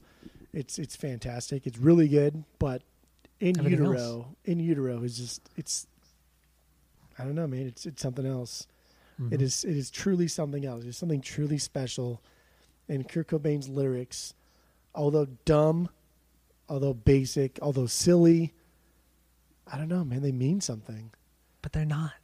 I, I That's know, the but that's even the greatness then, of it. like that's that that could even be contributed like Kurt, even being so so disconnected from himself that even though he wants to believe his lyrics are meaningless and his lyrics are secondary, and he constantly changed his lyrics. He constantly changed in live performances. He would constantly Yeah. read. Oh yeah.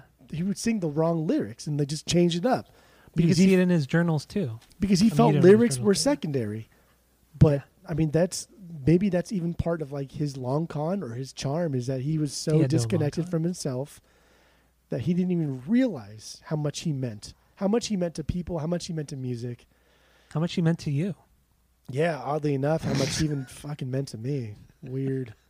But um I don't uh my my final rating is is based off of something that I don't even do that much because there are two songs on here that are not perfect. They're not perfect songs. Oh my God, it's happening. So to even give this album a perfect score would, would to be silly and, and to go against everything I, I believe in for happening. for the ratings. But this this album is perfect. This album is a three out of three.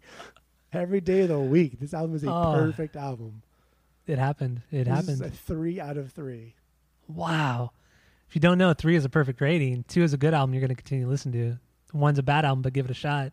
Zero is a bad, straight up bad. Don't even bother. But for you to give this a perfect is just uh, there's maybe a handful of albums that I give him perfect ratings to. There's always something I don't like about it, and therefore, You get yeah, it's just like you gave Pinkerton a perfect rating. I think Zeppelin gave- two I gave perfect rating. Gave a perfect rating. Yeah, you gave Korn's debut record. a okay, now we're, rating. now we're just getting silly. Now we're just now we're just getting silly here. Now we're making jokes. But no, seriously, it, it's crazy that you gave this. You think it's that that you think this is that good? Shocking. I, I don't. I shocking. don't think it's. I think it's better. I do. I, I think. I think this is better is than perfect.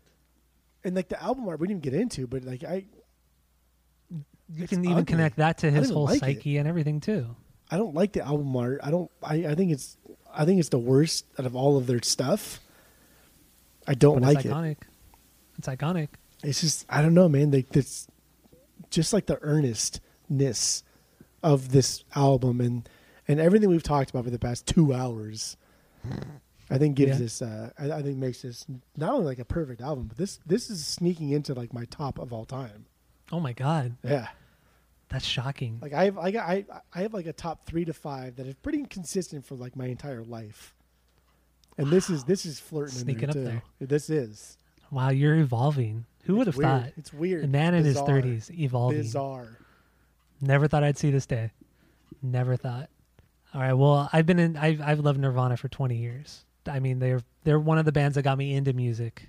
Kurt Cobain and Dave Grohl truly, truly inspired my entire musical taste growing up and to this day. Especially Dave Grohl. Um, to this day, I just there's nothing wrong with Nirvana in my eyes. They've done everything right. Kurt was truly, w- arguably, one of the greatest songwriters of all time.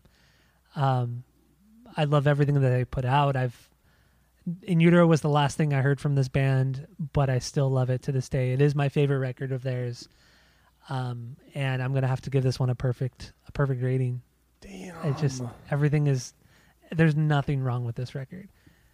Absolutely nothing wrong with this record. I love everything that they've done. I just we've talked about all the posies about this band. I, I have nothing more to say. It's a perfect perfect album. So that's it, man. I through and through a perfect album.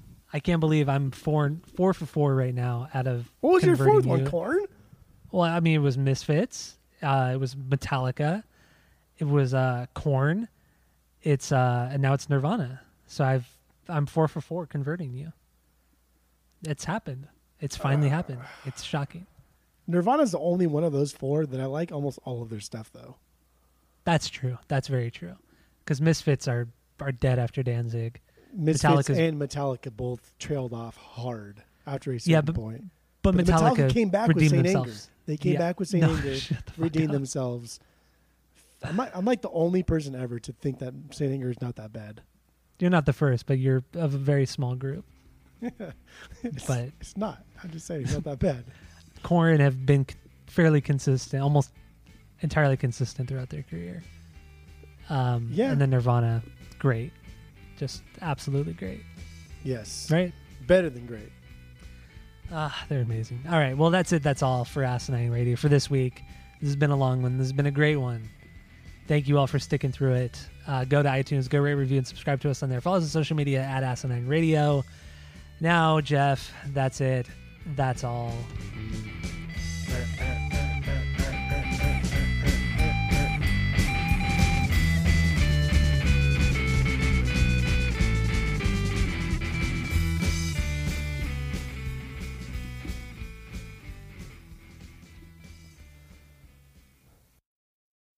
Wow, that's a good song. Dumb. The drums are super catchy. Here goes my hero. Yeah, but you fucking sing it. You're singing it. You it. I heard it on K Rock, and then I realized, wow, this is probably the greatest song ever written, better than "Got the Life," which I, of course, was wrong. Um, and and That thought Sorry. alone like kept me away from Nirvana for decades. is just you're just fucking re, re stupid. You're re stupid. like that's a new word I'm coming up with. You're re stupid. I like that. That's good. I like re stupid. You're re You are stupid. re stupid. Your truck got fucking run over, or your Like- fuck. Your ears got run over by a truck.